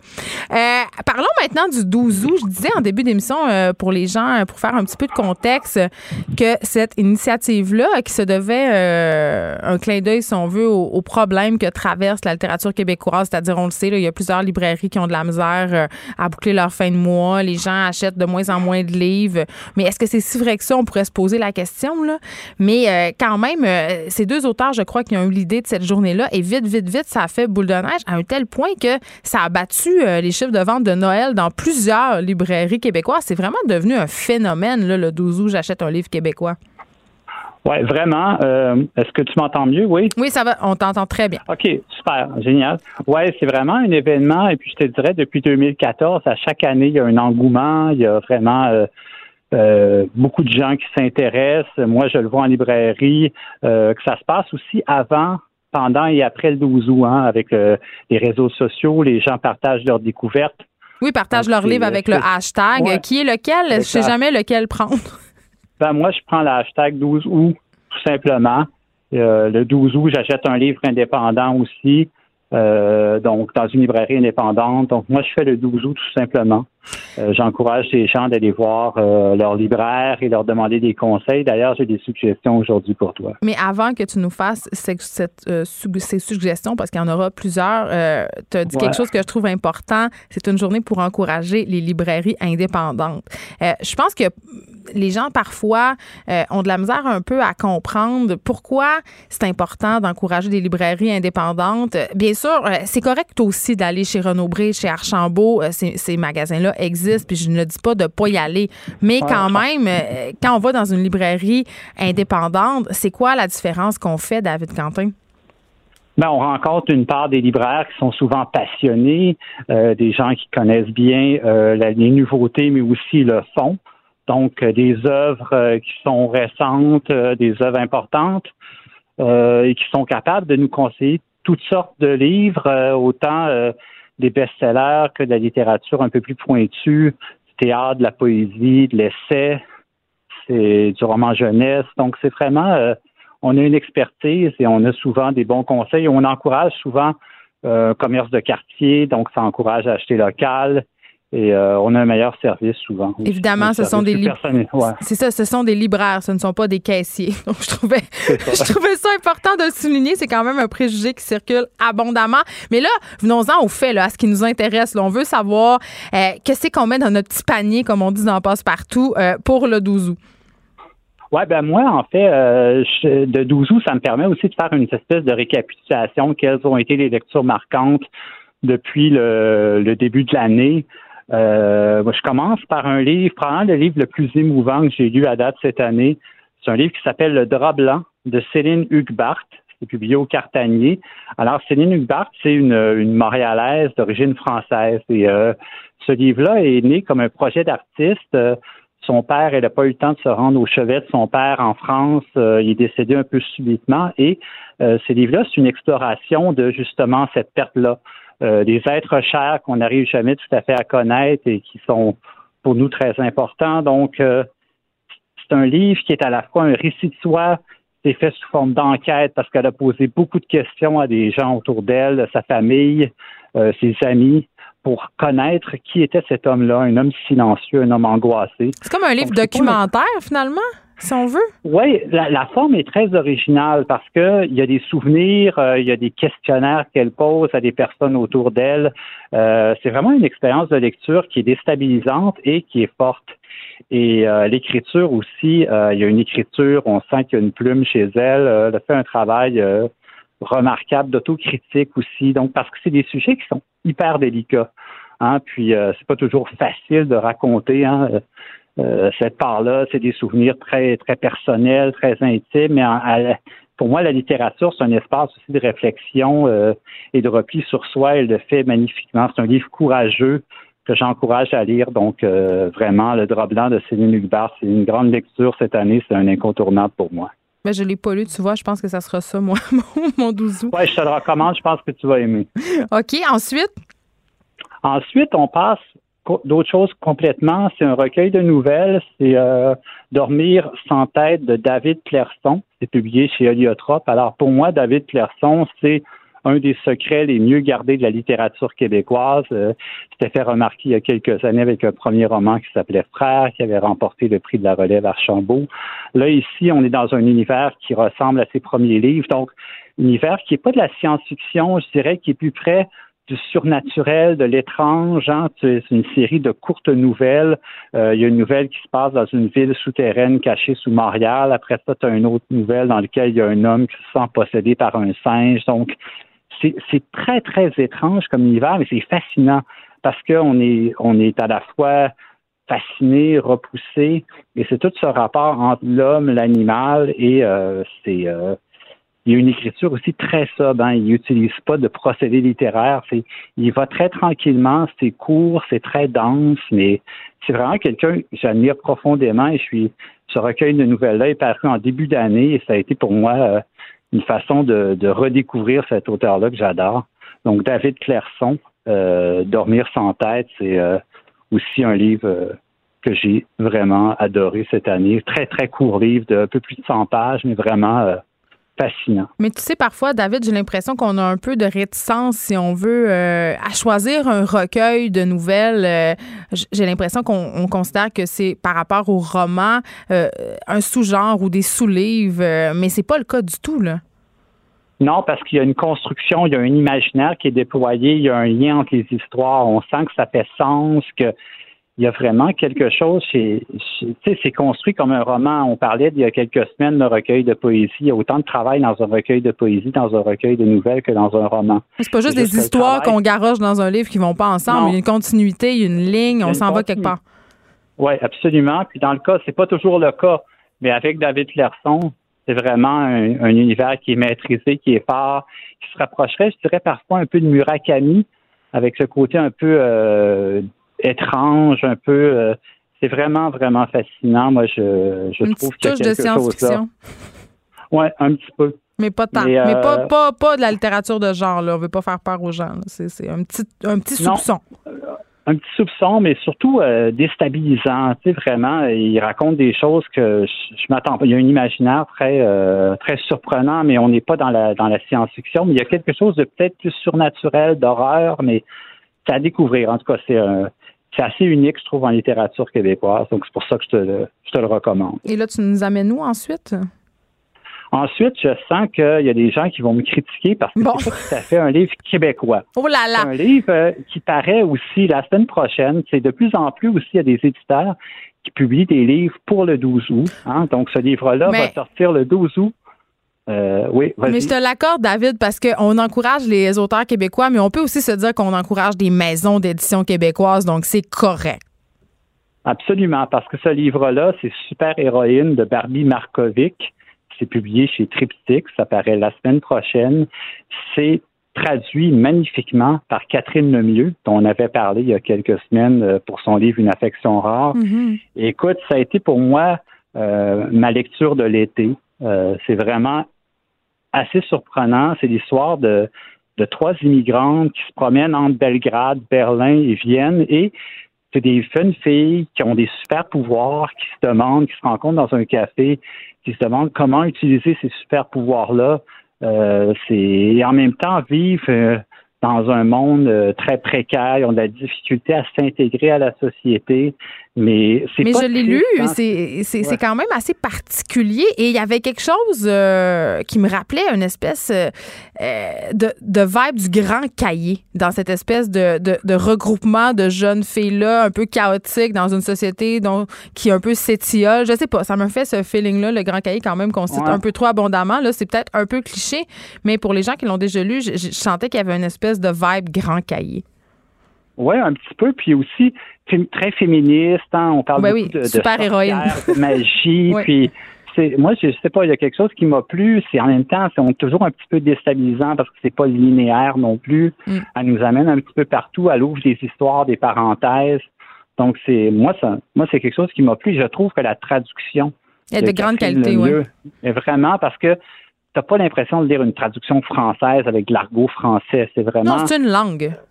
C'est une langue et euh, elle se l'approprie aussi le livre, je trouve, à quelque part. Donc, moi, j'ai été euh, vraiment euh, très agréablement surpris. Ça, ça paraît en librairie mercredi prochain. Et là, un petit peu plus. Ouais. Et là, est-ce que c'est à, mon, est -ce à mon tour? Ou, t'as encore. Mais il m'en reste un. Il OK, vas-y, j'ai hâte, parce que j'ai hâte de te le dire. Je suis sûre que tu t'en doutes, c'est quoi? Je vais te faire, je vais te faire ben gager. Vas-y, fini. vas-y. Bon, fini avec. Euh, j'avais dit que j'allais continuer un recueil de poésie. Oui. Chanson transparente de Jonas Fortier à Loi de Cravant. Euh, mon recueil préféré à date cette année un premier recueil euh, sur le thème de l'émerveillement, des poèmes courts, des poèmes plus longs. L'objet livre est absolument magnifique. C'est un, livre à offrir, à donner en cadeau. moi, j'ai, j'ai vraiment beaucoup aimé ce livre-là. Beaucoup d'attention dans l'écriture, dans les images, dans les mots. En fait, je laisse découvrir. C'est toujours difficile de parler de la poésie, mais dans ce cas-ci, c'est une valeur sûre. Vraiment un très, très beau livre. Donc, Chanson transparente de Jonas Fortier à droite Savant. Et là, évidemment, euh, David Quentin, euh, tu es peut-être le libraire euh, de la province de Québec qui me connaît le mieux. Donc, j'imagine que tu te doutes fort bien parce que je disais aux, auditeurs en début d'émission que j'allais leur donner mon coup de cœur de l'année. Évidemment, je lis énormément de livres, mais j'en lis aussi beaucoup énormément pour le travail. Donc, quand je me saisis de romans, c'est assez difficile, puis c'est pas long avant que je décroche parce que justement, je lis tellement pour le travail que quand je lis un roman, je veux le lire pour moi, je veux passer un bon moment. Et là, tu doutes bien euh, que ce livre-là, c'est la trajectoire des confettis euh, de Marie-Ève. Tu vois, c'est toi qui me l'as fait découvrir, ce livre-là. Tu en avais parlé, on en a parlé ensemble à l'émission, je crois, dans l'une de tes premières chroniques, si je me trompe pas. Un livre qui, a, écoute, une brique, mais ayez pas peur. J'ai traversé ça euh, pendant que j'étais en voyage en Jamaïque. Je l'ai littéralement dévoré. Ça raconte, c'est plusieurs histoires entremêlées. Euh, ça se passe sur une période de 100 ans. Et ce que j'ai aimé de ce livre-là, euh, évidemment, l'écriture qui est quand même assez impeccable, c'est que l'auteur nous parle des rapports, en fait, le sexe, l'amour, la procréation, elle remet en question plein d'affaires, des idées reçues sur le couple, sur la maternité, sur la fidélité donc, je trouve que c'est un livre qui fait jaser, c'est-à-dire que tu lis, puis après ça, tu as le goût de, réfléchir à ce livre-là, d'en parler avec tes amis, avec ton chum, avec ta famille quasiment, parce qu'évidemment, il y a des histoires qui dit euh, histoire qui dure sur une centaine d'années, qui mêle des personnages, dit histoire familiale entremêlée et troublée, là. Mais j'ai vraiment trouvé ça très, très bon. Euh, ma seule petite critique, euh, je te l'avais un peu, on l'avait un peu abordé ensemble, c'est que parfois, je devenais mêlée dans les personnages parce qu'il y avait beaucoup de monde. Mais écoute, c'est vraiment rien. Pour moi, c'est euh, une masterpiece, ce livre-là. Puis c'est un premier livre en plus. Donc, chapeau bas à Marie-Ève Allez vous le chercher sérieusement, la trajectoire des confettis. Ça vaut vraiment la peine. Puis moi, il circule dans mon groupe d'amis. On se le prête. Je vais l'amener aujourd'hui. Puis je me rends compte que c'est euh, ma recherchiste, Marie-Pierre Caillé, qui l'a entre les mains. Donc, c'est ce genre de livre-là, tu trouves pas, qui fait, qui, qui fait, qui suscite des réactions. Ouais, j'ai eu, moi même au retour des vacances en librairie, euh, j'ai eu énormément de bons commentaires de, de clients, clientes qui l'avaient lu pendant leurs vacances aussi, qui m'ont dit écoute, on a adoré. C'est vraiment un livre qui semble faire l'unanimité et pour les bonnes raisons. Euh, c'est un page turner. Oui, parce que c'est pas consensuel. Là. Ça me surprend quand même que ça soit si bien reçu parce que euh, Marie-Ève avarge à grand coup de bottes à cap dans les idées reçues. Là. Absolument, mais je pense que c'est ça que les gens recherchent. Je vais être surpris. Euh, c'est un plaisir de lecture, mais en même temps, c'est un livre qui fait réfléchir, qui remet en question des choses. Et c'est, je pense que de plus en plus, les, lecteurs, en tout cas, comme moi, je côtoie, recherchent ça. Hmm. Absolument. Hmm. Ben écoute, je pense que je vais te souhaiter un bon 12 août, David Quentin. Tu vas être certainement très occupé euh, chez Coop Zone, là où tu travailles. absolument. tu, vas, pour, tu vas conseiller euh, des gens euh, à acheter québécois. J'espère que vous avez pris des notes à la maison. Si vous n'en avez pas pris, on pourra mettre sur la page Facebook des effrontés nos suggestions littéraires pour la journée du 12 août. J'achète un livre québécois. Merci, David Quentin. Écrivaine. Blogueuse. Scénariste et animatrice. Geneviève Peterson, la Wonder Woman de Cube Radio. Maude Carmel est avec nous euh, pour jaser environnement. Bonjour Maude. Bonjour. Écoute, euh, avant euh, qu'on commence avec ton sujet, euh, j'avais envie de discuter avec toi. J'ai vu une affaire passer euh, sur mon Facebook tantôt qui concerne évidemment la chaîne McDonald's.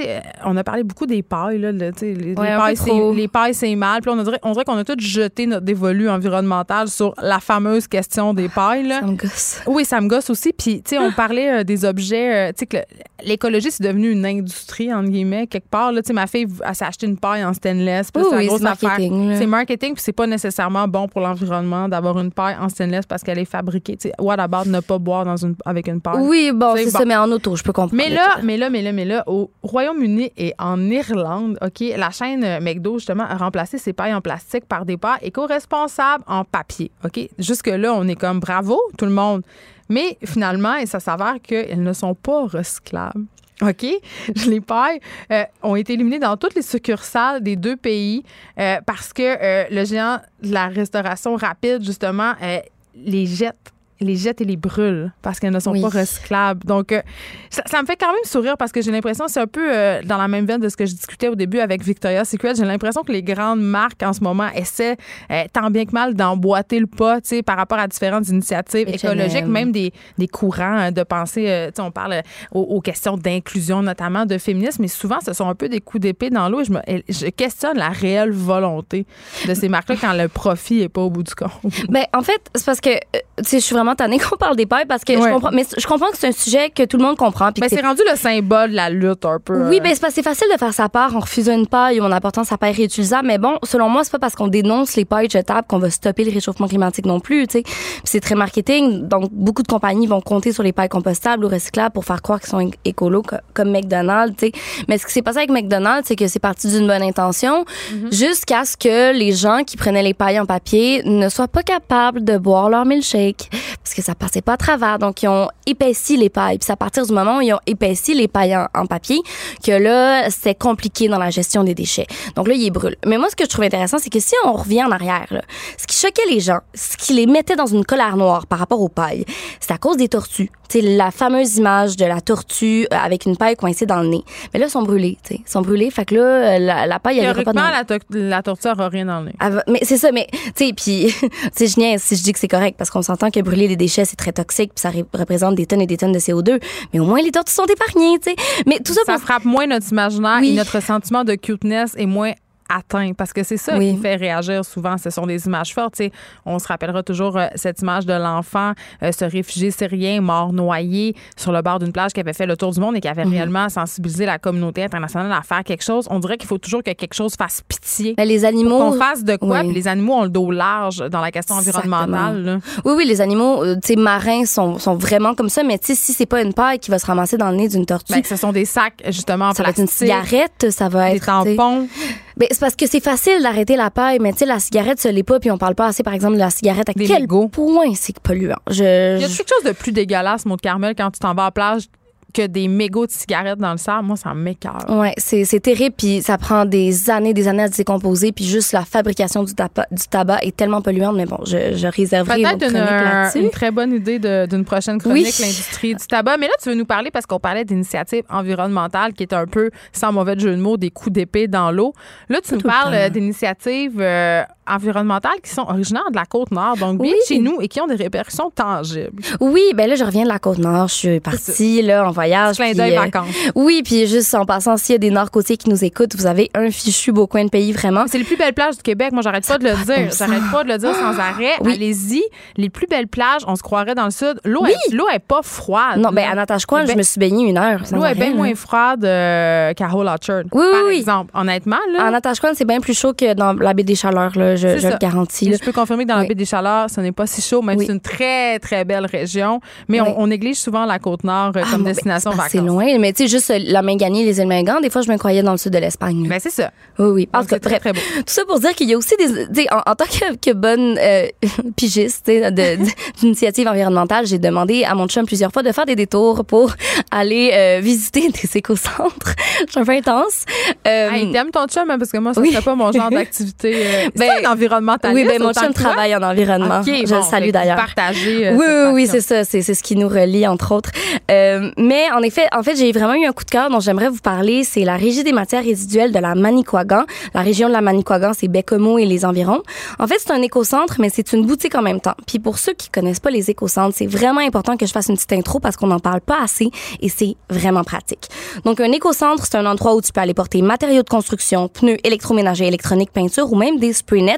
Par exemple, Geneviève, si tu ressens un malaise chaque fois que tu mets ton spray de shampoing sec dans le recyclage ou genre ton fil désuet de Moi, genre, je là. ressens un malaise chaque fois que je mets un spray de shampoing sec tout court, là, parce Oui. que c'est en arrêt au sol, donc Oui. c'est vraiment pas bon. Et deuxièmement, juste dire ça, là, parce que je l'ignorais, le shampoing sec, c'est pas bon pour vous, OK? Non, Juste- non, c'est pas bon. C'est pas bon pour leur cuir chevelu, c'est pas bon pour les cheveux. C'est comme une invention. C'est c'est une fausse bonne idée. Ça nous fait En sauver effet. du temps. Euh, mais euh, notre chevelure en paie le prix. Il y a eu plein de, de reportages sur Ah euh, ça engendre la perte de cheveux parce que ça Ah! sèche, ça bouche les pores en fait du cuir chevelu. Ah oui, puis la Donc ton cheveux, euh, oui, ton cheveu repousse moins. La fécule de maïs, je le sais pas, mais tout ce qui bouche les pores, c'est pas bon. Tu sais, le, le savon en barre, tout ça, tout ce qui, bou- ce qui bouche Ah. nos pores de peau, c'est pas très bon. Fait que le shampoing sec, c'est une fausse bonne idée. Et moi, je m'en suis remis souvent au shampoing sec dans ma vie. Aussi. Alors que ce que j'avais à faire, c'était juste de moins me laver les cheveux. Parce que Oui. moins tu te laves les cheveux, moins ils deviennent gras au bout Je de jour. Et c'est extraordinaire. Je sais, j'ai lave une fois par semaine quasiment. Moi aussi, puis, euh, on est, je suis écoute, fière d'être sale. super. En fait, la radio aussi. Ouais, non, mais moi, je, Non, non. mes cheveux vont très bien. Moi aussi, euh, c'est tout le temps super beau. J'ai pas l'air d'avoir la, de m'être peignée avec une côtelette de porc. Oui, mon- bon, bref, bref, euh, trêve de, de Pourquoi on a parlé de ça? C'est ça, là, on a parlé Bon, de donc, sec. On tout ça pour mal. dire que pour les spray nets, on peut aller les porter à l'éco-centre. L'éco-centre, c'est vraiment l'endroit où tu sais, tu sais, pour les, les, les trucs que tu sais pas où mettre, recyclage, poubelle. Il faut y aller. Allez à l'éco-centre, il y en a vraiment plusieurs dans plusieurs municipalités. Il y en a en Abitibi, euh, il y en a pas juste à Montréal. Puis là-bas, ils vont réussir à récupérer, revaloriser, si on veut, environ 80% de ce qu'ils reçoivent. Donc, les objets métalliques vont être broyés, donnés à des ferrailleurs, le bois va être transformé en copeaux de bois ou en bûches de chau- de chauffage, bon, etc. Puis, ils vont rediriger d'autres matières dans d'autres organismes qui, eux, vont pouvoir les réemployer, comme les objets électroniques, les livres, les électroménagers. Bref, c'est super pratique. Les On piles, où est-ce qu'on va les mener? À l'éco-centre. OK, aussi. Ah, Ouais, moi, je vais tout mener. Tu sais, j'ai tout le temps ma boîte d'électronique. Je vais une fois par semaine avec mon petit chariot, puis euh, même pas, j'ai pas d'auto. Fait que même quand t'as pas d'auto, tu peux y aller. J'en suis la preuve vivante. Puis est-ce qu'ils offrent des services de, pick- de, de pick-up, mettons, de, de venir chercher des choses? Parce que moi, ce geste-là d'aller porter des choses à l'éco-centre, là, je trouve que dans mon horaire, c'est euh, Euh, la ben, goutte de trop. Non, mais si tu veux qu'on vienne chercher des trucs comme des textiles, tu peux appeler les grands frères grandes sœurs de Montréal. Euh, c'est une autre idée de chronique, mais tout ça pour dire que si je veux revenir à l'éco-centre magique de la Manicouagan, c'est pas juste un éco-centre où tu vas porter des trucs, c'est aussi une boutique. Parce que quand tu viens leur porter, par exemple, ta patère brisée, eux, à la place d'en faire des copeaux de bois comme les autres éco-centres, ils vont la réparer. Donc, le but, c'est que chaque objet ait la plus longue durée de vie possible. Et c'est une super belle boutique, Geneviève. Euh, t'as des tables vraiment pas chères, t'as des tables que, par exemple, des gens ont utilisées, ça s'est brisé, ils l'ont rapporté, ils l'ont réparé, quelqu'un d'autre l'a utilisé. Donc, t'as la durée de vie des objets qui est extrêmement longue. Et dans cette log- logique que tu nous, euh, dont, tu fais souvent la promotion de consommer moins aussi. Les, Oui. objets doivent avoir une durée de vie plus longue, arrêter d'acheter neuf. réparer exactement, mais ils vont aussi transformer. Donc, j'ai vu par exemple un vieux morceau de porte avec des poignées de porte transformées en porte-manteau, une commode qui était transformée en magnifique chaise royale. Il y avait des vieilles bobines, bobines de fil en chandelier, des Mais vieux qui fait ça? Qui les fait, les Alors voilà, donc c'est euh, il y a des euh, un menuisier qui est sur place. Donc, tu viens porter ton, ton objet, ils réparent, ils vont le revendre. Puis les caissières, c'est aussi des artistes. Donc, quand les caissières n'ont pas beaucoup de clients, ils vont aller dans leur petit atelier à côté et ils vont Ah. faire des sacs à main avec euh, le textile, ils vont aller faire euh, des petits cadres avec les- le bois qui reste. C'est super C'est cute. des beaux objets, c'est ça? Ou Honnêtement, des oui. jupes en terre cuite? Parce Oui, que des oui, fois, oui. ces affaires-là... là. Non, non, non, des fois, je peux comprendre de quoi tu parles. Non, c'était honnêtement, il y a des trucs que j'aurais acheté, mais bon, là. Tu sais, des sacoches en patchwork, là. Oui, ben c'est ça. Bon, Moins, peut-être qu'il y en a, mais non, c'est vraiment tu sais pour la maison très vintage. Il y avait une horloge grand-père, tu sais des trucs qui sont hyper recherchés puis qui sont pas vendus à. Tu sais, c'est municipal, donc le but c'est pas faire de l'argent. Tu sais, tout l'argent va être remis dans le, le le fond, dans le fond qui va servir à, à avoir des employés et des artisans pour faire des beaux objets. Puis ça marche vraiment bien. Même j'ai pris plein de photos, je pourrais les envoyer puis peut-être vous pourrez les mettre sur Facebook s'il y en a que ça intéresse et qui vivent dans la région nord-côtière. Donc voilà. Euh, et là, si je m'en vais plus dans l'actualité, euh, il y a Greta Thunberg, la jeune Suédoise, qui est activiste, qui a 16 ans. Qui va aller à la, au sommet mondial sur le climat en voilier. Oui, qui est en Amérique et certains se réjouissent, d'autres non. Bon. Euh, T'as pas l'air de te réjouir, toi, Ah, Geneviève? moi, je me réjouis vraiment beaucoup. Puis les gens qui critiquent cette jeune C'est ça. fille-là, je ne les comprends pas. Ben, c'est ça, exactement. Puis, est-ce que tu as lu le- l'article de Marc Cassivi dans la presse qui s'appelle euh, euh, Je regrette Greta? Greta, je regrette. Oui, bien Oui, sûr. Ben, je pense que tout le Québec l'a lu. Oui, c'est ça. Donc, ceux qui l'ont pas lu, allez le lire. Puis justement, c'est Marc Cassivi qui fait état de, de ces dirigeants en France qui vont traiter cette jeune fille-là de cyborg parce que pour ceux qui le savent pas, elle est atteinte d'un TSA, trouble du spectre de l'autisme, ce qui fait en sorte que quand elle va parler, il va avoir peut-être moins de nuances ou d'émotions que d'autres personnes. Mais en même temps, si c'était une jeune fille de 16 ans qui parlait avec plein d'émotions puis de passion, qu'est-ce qui arriverait, Geneviève? Bien, sûrement qu'on la rabaisserait à sa condition de jeune fille de 16 ans.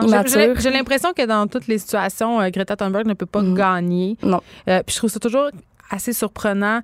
Mais hum, je peux comprendre, Maud Carmel, quand même, les critiques, euh, pas par rapport à euh, Greta Thunberg en tant que telle, mais par rapport à ce qu'elle représente. C'est-à-dire que euh, dans une certaine mesure, on a instrumentalisé cette jeune fille-là. C'est devenu un phénomène Pas tant. On l- médiatique ben, on qui génère quand même, oui, beaucoup de clics, beaucoup euh, d'engagement, mais elle, ce qu'elle fait, c'est très beau à voir. C'est noble. Je comprends pas comment on peut être contre Greta Thunberg, contre Oui. ce qu'elle fait, contre euh, le message d'alerte qu'elle nous envoie par rapport à l'environnement. Puis j'ai l'impression que ces vieux bonhommes de 50 ans-là qui chialent, parce qu'évidemment, ce sont toujours les mêmes, euh, tu sais, ce sont les mêmes qui disent que les jeunes milléniaux ne font jamais rien, euh, Oui, que, les, oui, que les oui. jeunes sont des bons à rien, qui lisent pas, qui s'intéressent à rien. Puis quand ils en voient un qui, qui, qui, qui s'érige en modèle, ben là, ils sont sans cesse en train de le rabaisser. Fait que moi, ça me laisse toujours vraiment, vraiment, vraiment euh, perplexe. Oui, ben, c'est très immature. Puis, ben, c'est ça qui est le fun. Moi, c'est ça que j'aime avec Greta Thunberg, c'est ce côté cartésien-là, c'est le fait qu'elle soit apartisane, qu'elle puisse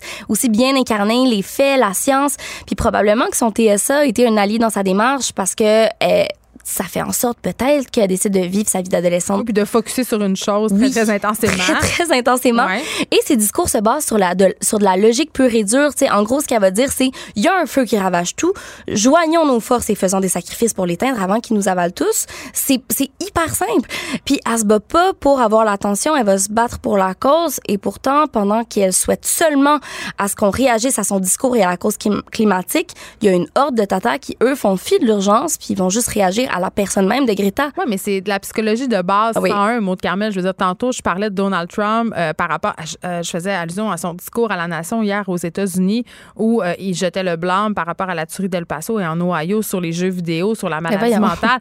Mais c'est une bonne façon de détourner l'attention du vrai problème. Oui. Et dans le cas de Greta Thunberg, j'ai l'impression que les chefs d'État, les présidents qui la critiquent, l'intelligentsia plus à droite, aussi certains chroniqueurs, veulent pas tout simplement adresser le fait que ça va très, très mal en ce moment et qu'il y a des actions concrètes qui doivent être posées si on veut sauver l'environnement. Et ça fait drôlement bien d'avoir un petit bouc émissaire à critiquer au lieu de s'occuper des vrais problèmes. Ça détourne l'attention, encore une fois. En effet, on, on trouve toujours une manière, mais tout ça pour dire que moi, je trouve ça super de voir qu'on peut voyager en voilier. Euh, tu sais, si Bon, on, on pourrait juste- quand même critiquer ce voilier-là, là, parce Ben, qu'évidemment, il a été produit. il a été- oui, c'est ça, Il mais- est en thermoplastique de je sais pas quoi. Oui, mais bon, ça, ça- c'est des semaines et des semaines de réflexion que Greta a là. eu, tu sais, puis elle s'est vraiment posé la question qu'est-ce qui était le moins pire dans le voyagement? Puis ce que je trouve le fun, c'est qu'on se dit, hey, le déplacement peut être une partie intégrante d'un voyage. Dans une ère de décroissance, on peut trouver le temps, nous, d'aller en Europe en voilier carboneutre au lieu de prendre l'avion. C'est, je trouve que ça incite à, bon, oui, la décroissance, mais à un slow living. Puis je pense que c'est le slow living qui, entre autres, va peut-être sauver certaines personnes de euh, la surconsommation et peut-être du changement climatique parce que c'est la, c'est cette surconsommation-là et le fait de tout, toujours tout vouloir faire rapidement qui en nous met dans cette Maud, je t'entendais dire tantôt, euh, puis là, je me fais l'avocat du diable, mais je t'entendais dire tantôt, ah, il y a certaines parties de la côte nord qui me rappellent le sud de l'Espagne. Donc, tu la prends, tu le prends l'avion toi aussi. Ben, je l'ai pris euh, quelques années, mais, le oui, c'est sûr. encore. Tu- je vais probablement le reprendre. T'es pas prête à dire je voyagerai plus jamais. Ja- non, je- non, non, c'est ça. Mais de dire une fois de temps en temps, si tout le monde, tu sais, donne, tu sais, aujourd'hui, euh, en fait, on s'était dit, mon chum et moi, est-ce qu'on va à Terre-Neuve ou on va sur la Côte-Nord? On se dit, ben, la Côte-Nord, c'est plus facile de le faire en voiture d'une traite que d'aller. C'est ça, c'est juste de se poser des questions. sur son dire- empreinte, dire- Sur son empreinte. choix. Puis là, on va aller euh, acheter quatre arbres pour récompenser nos 3500 Ah, mais km. ça, euh, la compensation. euh, L'as-tu fait ta compensation? J'en ai fait certains, puis en plus de ça, tu sais, je, je m'étais posé la question parce que là, tu fais allusion euh, à mon fameux voyage en, En Jamaïque. Euh, en avion, puis là, il fallait que j'achète quelque chose comme trois arbres, Ouais. que j'ai fait, c'était pas très cher. Euh, mais je me disais, mon Dieu, est-ce que ça sert vraiment à quelque chose acheter des crédits carbone? Tu sais, est-ce que ça, euh, est-ce que ça ne sert pas juste à me donner bonne conscience puis à, à me dire, ah, mais je peux prendre l'avion et acheter des arbres en échange? Mais il y a un article qui est sorti pas longtemps après notre discussion, mon Hmm. Ah ouais? Carmel, où euh, des scientifiques avaient fait la preuve que euh, même qu'on avait la Terre avait assez de place pour qu'on puisse justement planter euh, tous ces nouveaux arbres-là, parce que c'était une de mes préoccupations, tu sais, où est-ce qu'on va les planter, ces arbres-là? Ah, il y a la- et que ces euh, arbres-là contribueraient vraiment à réduire vraiment beaucoup les gaz à effet de serre. Donc, il y a un effet tangible. Donc, c'est pas. c'est- Là, j'avoue que je me suis dit, bon, OK, tu sais, peut-être, mais je reviens encore à cette question du sacrifice, tu sais. Euh, T'en parlais tantôt, faire avec les pailles.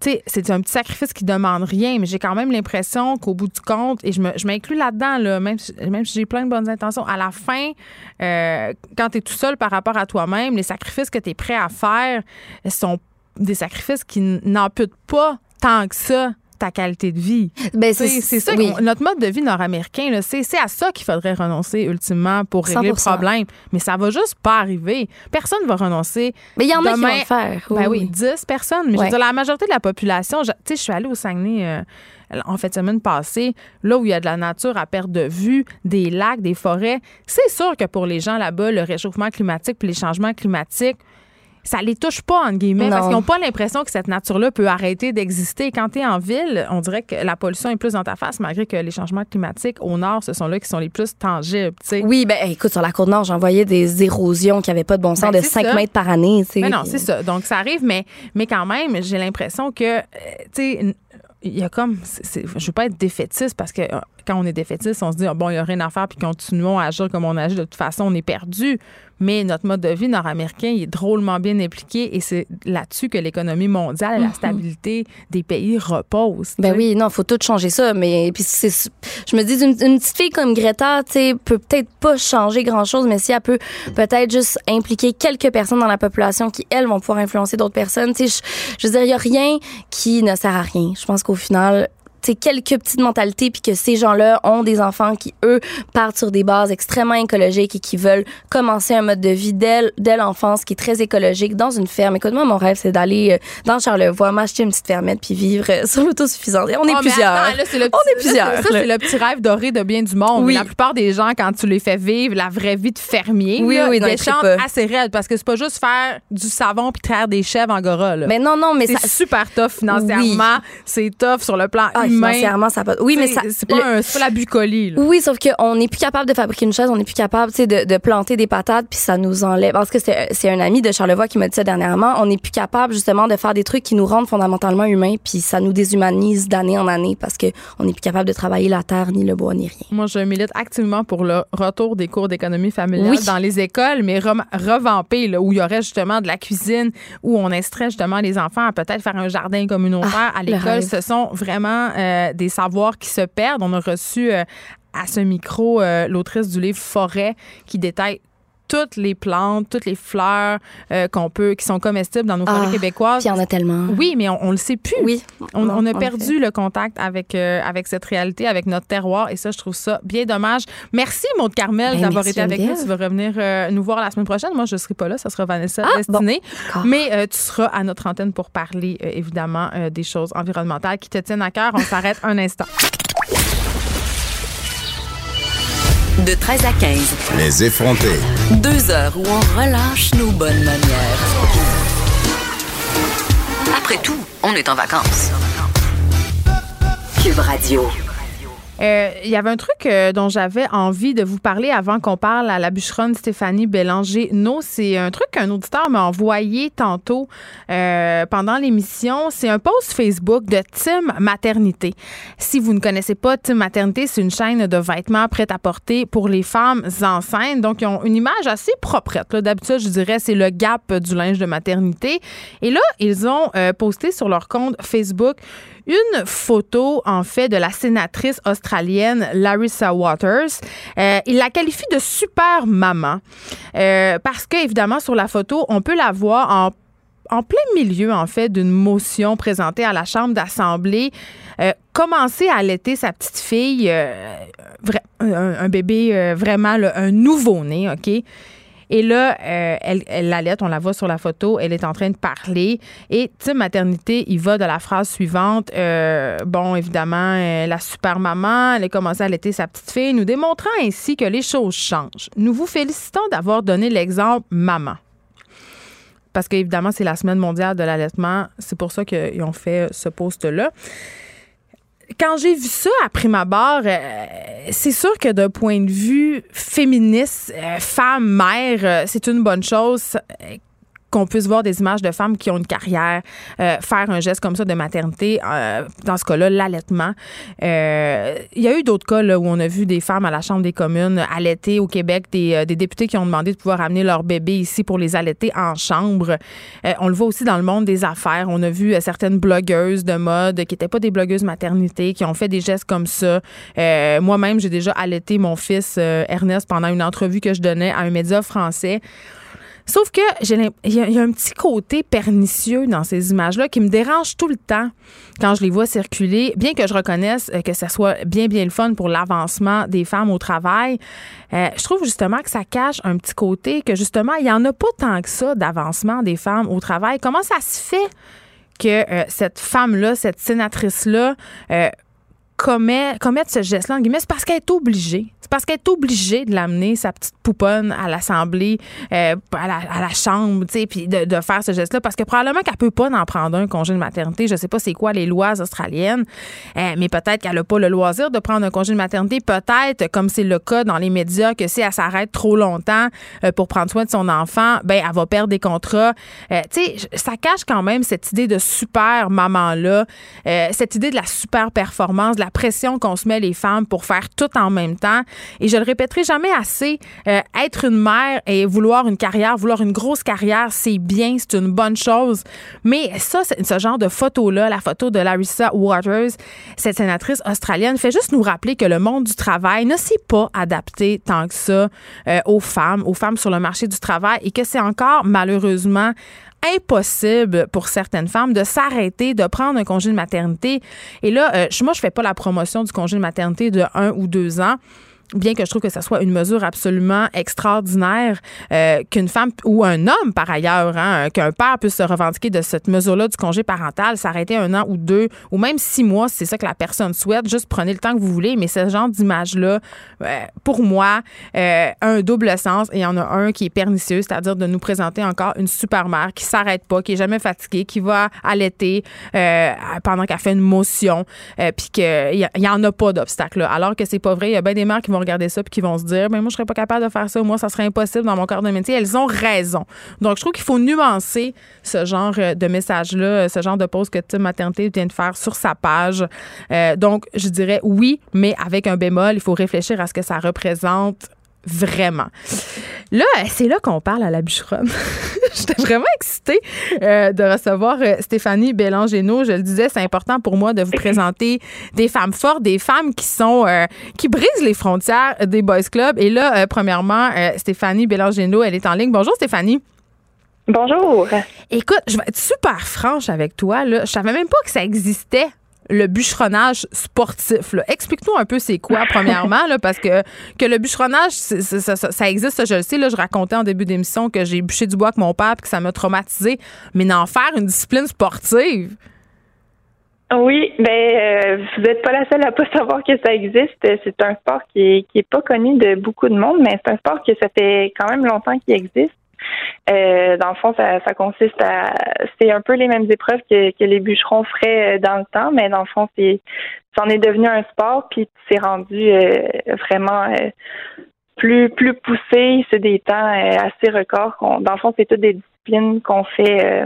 c'est des courses à la montre, dans le fond. Donc, mais qu'est-ce que vous faites concrètement? le plus rapide?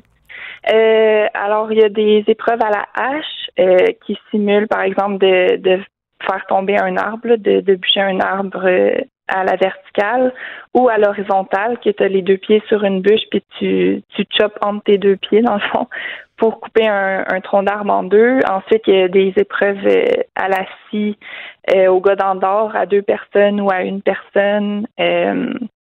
Il y a vraiment il y a beaucoup de disciplines, là, du SIOT, euh, le lancer de la hache, c'est assez diversifié comme. euh, OK, Stéphanie Comme Bé-. Bélangeno, euh, OK, la ciotte. C'est justement, d'où te vient ton amour de la ciotte? C'est quand tu as commencé à bûcher du bois? Euh, ben, j'ai commencé en fait, mais moi non plus, je savais pas que ça existait avant que j'aille à l'école à McGill.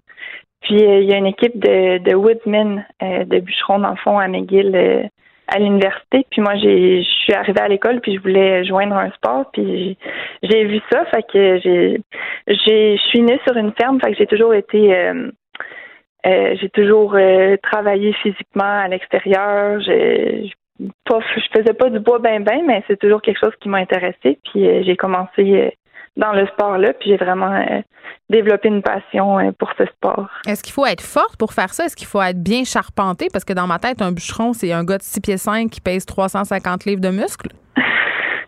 Ouais, c'est ça qui est dans la tête à, à tout le monde, mais euh, c'est sûr qu'il faut être fort, mais c'est c'est aussi beaucoup c'est du nerf puis c'est c'est extrêmement technique comme sport, fait que tu sais faut pas nécessairement être gros carré puis euh, Porter une chemise carottée, gros là. bras parce que non.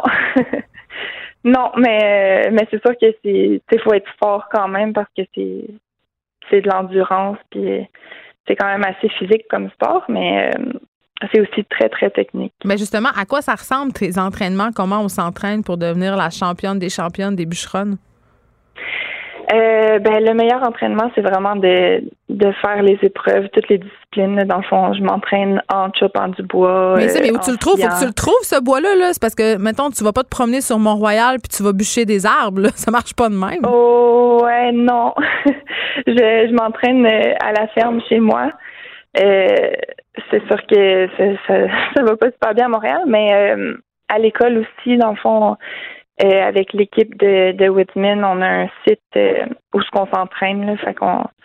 Mais c'est toujours un peu un challenge d'aller trouver du bois, mais on, on utilise des essences de bois plus mous. Donc, c'est pas euh, c'est du bois que, qu'on n'utilise pas vraiment comme du bois de chauffage, là, par exemple du, Ben, c'est justement, du pin ou du tremble. qu'est-ce que vous faites avec le bois après? Euh, ben, des feux de camp. Ben là, ça, on parle de beaucoup de Ben, de camp quand même, là. Mais sans niaiser, euh, c'est quoi l'utilisation qui est faite avec ce bois-là? J'imagine que vous le jetez pas au vidange, vous le brûlez juste pour euh, comme ça pour le fun, parce que d'un point de vue environnemental, j'aurais tendance à penser que c'est un peu moyen, là. Oui, ben c'est sûr que en mettons quand moi je je m'entraîne surtout avec du tremble, puis ça c'est du bois qui est un peu plus mou mais qu'on peut quand même chauffer puis euh, chez moi on utilise euh, on chauffe la maison euh, au bois au bois.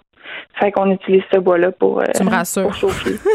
ouais. Tes parents ils doivent être contents. réutilisé. Oui. Eh, si euh, là, évidemment, euh, tu dis, bon, à Montréal, ça va mal, je m'entraîne à, à la ferme, est-ce que si moi, mettons, ça m'intéresse de débuter ce sport-là, qui est quand même un peu loufoque quand même, est-ce qu'il y a des organisations qui existent ici si je veux débuter? Euh, c'est quand même assez difficile euh, de juste débuter comme ça, mais c'est sûr que soit que on passe à travers l'école ou euh, sinon il faut connaître quelqu'un qui, qui est déjà dans ce sport-là puis euh, pour aller s'entraîner avec. Là, par exemple, moi quand quand j'ai commencé dans le professionnel, j'avais contacté euh, Jean-Pierre Mercier qui est dans le coin de, de Québec, puis lui c'est lui en fait qui affile toutes les scies pour euh, les compétiteurs un peu partout dans le monde. C'est vraiment le, le top affileur euh, de scie. Puis euh, je l'avais contacté, puis je suis allée avec lui m'entraîner, puis il m'a vraiment euh, beaucoup aidé à, à rentrer dans ce sport-là. là. Même, tu sais, en sortant d'école, c'est vraiment pas le niveau quand t'embarques dans le, le même niveau, excuse, quand Le niveau dans- professionnel? Dans, le professionnel, c'est ça. Fait que ça- il m'a vraiment beaucoup aidé à rentrer Évi- dans ces compétitions-là. Évidemment, euh, je le confiais euh, au début, on a des préjugés par rapport au bûcheronnage. On pense souvent que, évidemment, c'est une affaire d'homme, que c'est un boys club. Et là, euh, tu parles de cet homme-là qui t'a beaucoup aidé. Euh, ça m'amène à te demander si toi, tu as constaté qu'il y a des disparités dans ton sport. Est-ce que euh, les, les, les gars ont des préjugés par rapport aux femmes qui exercent le bûcheronnage? Euh, ben, c'est vraiment pas en fait. Euh, les gars, au con- ben, c'est c'est sûr que en ce moment, c'est mieux que c'était avant. Là. Mais euh, quand moi je suis rentrée, les, les hommes sont contents de, de voir les, les femmes qui entrent dans le sport. C'est vraiment euh, de plus en plus populaire. Là. Il y a de plus en plus de femmes qui font ce sport-là. Oui, mais mettons, ça pogne-tu sur Tinder, là, une bûcheronne? euh, bah, je sais pas. Là, tu viens de me confier que t'es pas sur Tinder. Non, mais, mais quand même, on niaise, mais j'imagine que ça frappe l'imaginaire, puis peut-être que les gars, ils, sont, ils trouvent ça un peu fascinant, puis qu'à ce sens-là, t'es moins euh, victime. l'ordinaire. Mais quand même, j'imagine tu peux pas compétitionner avec les gars. Il y a des catégories femmes, catégories hommes dans ton sport. Oui, exact. Il y a des, puis, oui, il y a aussi euh, une épreuve qui s'appelle Jack and Jill, qui est dans le fond le gars d'Andorre à deux mais c'est un gars et une fille, comme le dit euh, Jack and Jill. OK, c'est mix. ça, c'est, sûr que ça aide les gars, dans le fond, quand ils ont ajouté cette, cette discipline-là, tous les gars veulent avoir euh, une partenaire fille pour s'y avec eux. Fait que c'est sûr que ça encourage aussi les filles à rentrer dans le sport. Fait que ça. Euh, Puis là, Stéphanie Bélanger-Leno, c'est quoi ton rêve? Jusqu'où tu veux te rendre dans le bûcheronnage? C'est quoi l'apogée d'une carrière de bûcheron? c'est sûr que euh, ma carrière s'arrête pas là. Euh, dans le fond, euh, ben, j'ai fait un, championnat mondial au Wisconsin, là, qui est surtout ben, surtout nord-américain. Puis il y avait des compétiteurs de l'Australie, Nouvelle-Zélande qui descendaient aussi. Ça, Mais tu peux-tu gagner de l'argent? C'est-tu payant? oui, dépendamment de comment tu te places, mais ça peut ça peut être quand même payant. C'est sûr que je veux pas faire carrière de ça, mais mais j'aime vraiment ça. Puis c'est éventuellement, j'aimerais ça pouvoir euh, voyager en Australie parce qu'il y a un, vraiment un très gros championnat là-bas aussi. Donc, c'est mon but pour euh, les Donc, prochaines ça sera, années. Ça sera ta, prochaine, euh, ton prochain défi. là, ta prochaine compétition, ça t'amène où? Ma prochaine compétition? Mm-hmm. la prochaine, ça va être dans l'État de New York. Ben écoute, moi, j'ai appris beaucoup de choses aujourd'hui, donc qu'on pouvait faire des compétitions de bûcheronnage et qu'on avait une athlète euh, qui avait été couronnée meilleure bûcheronne au championnat canadien euh, de bûcheronnage le 27 juillet dernier. Merci Stéphanie Bélangeno d'avoir été avec nous. Cube Radio.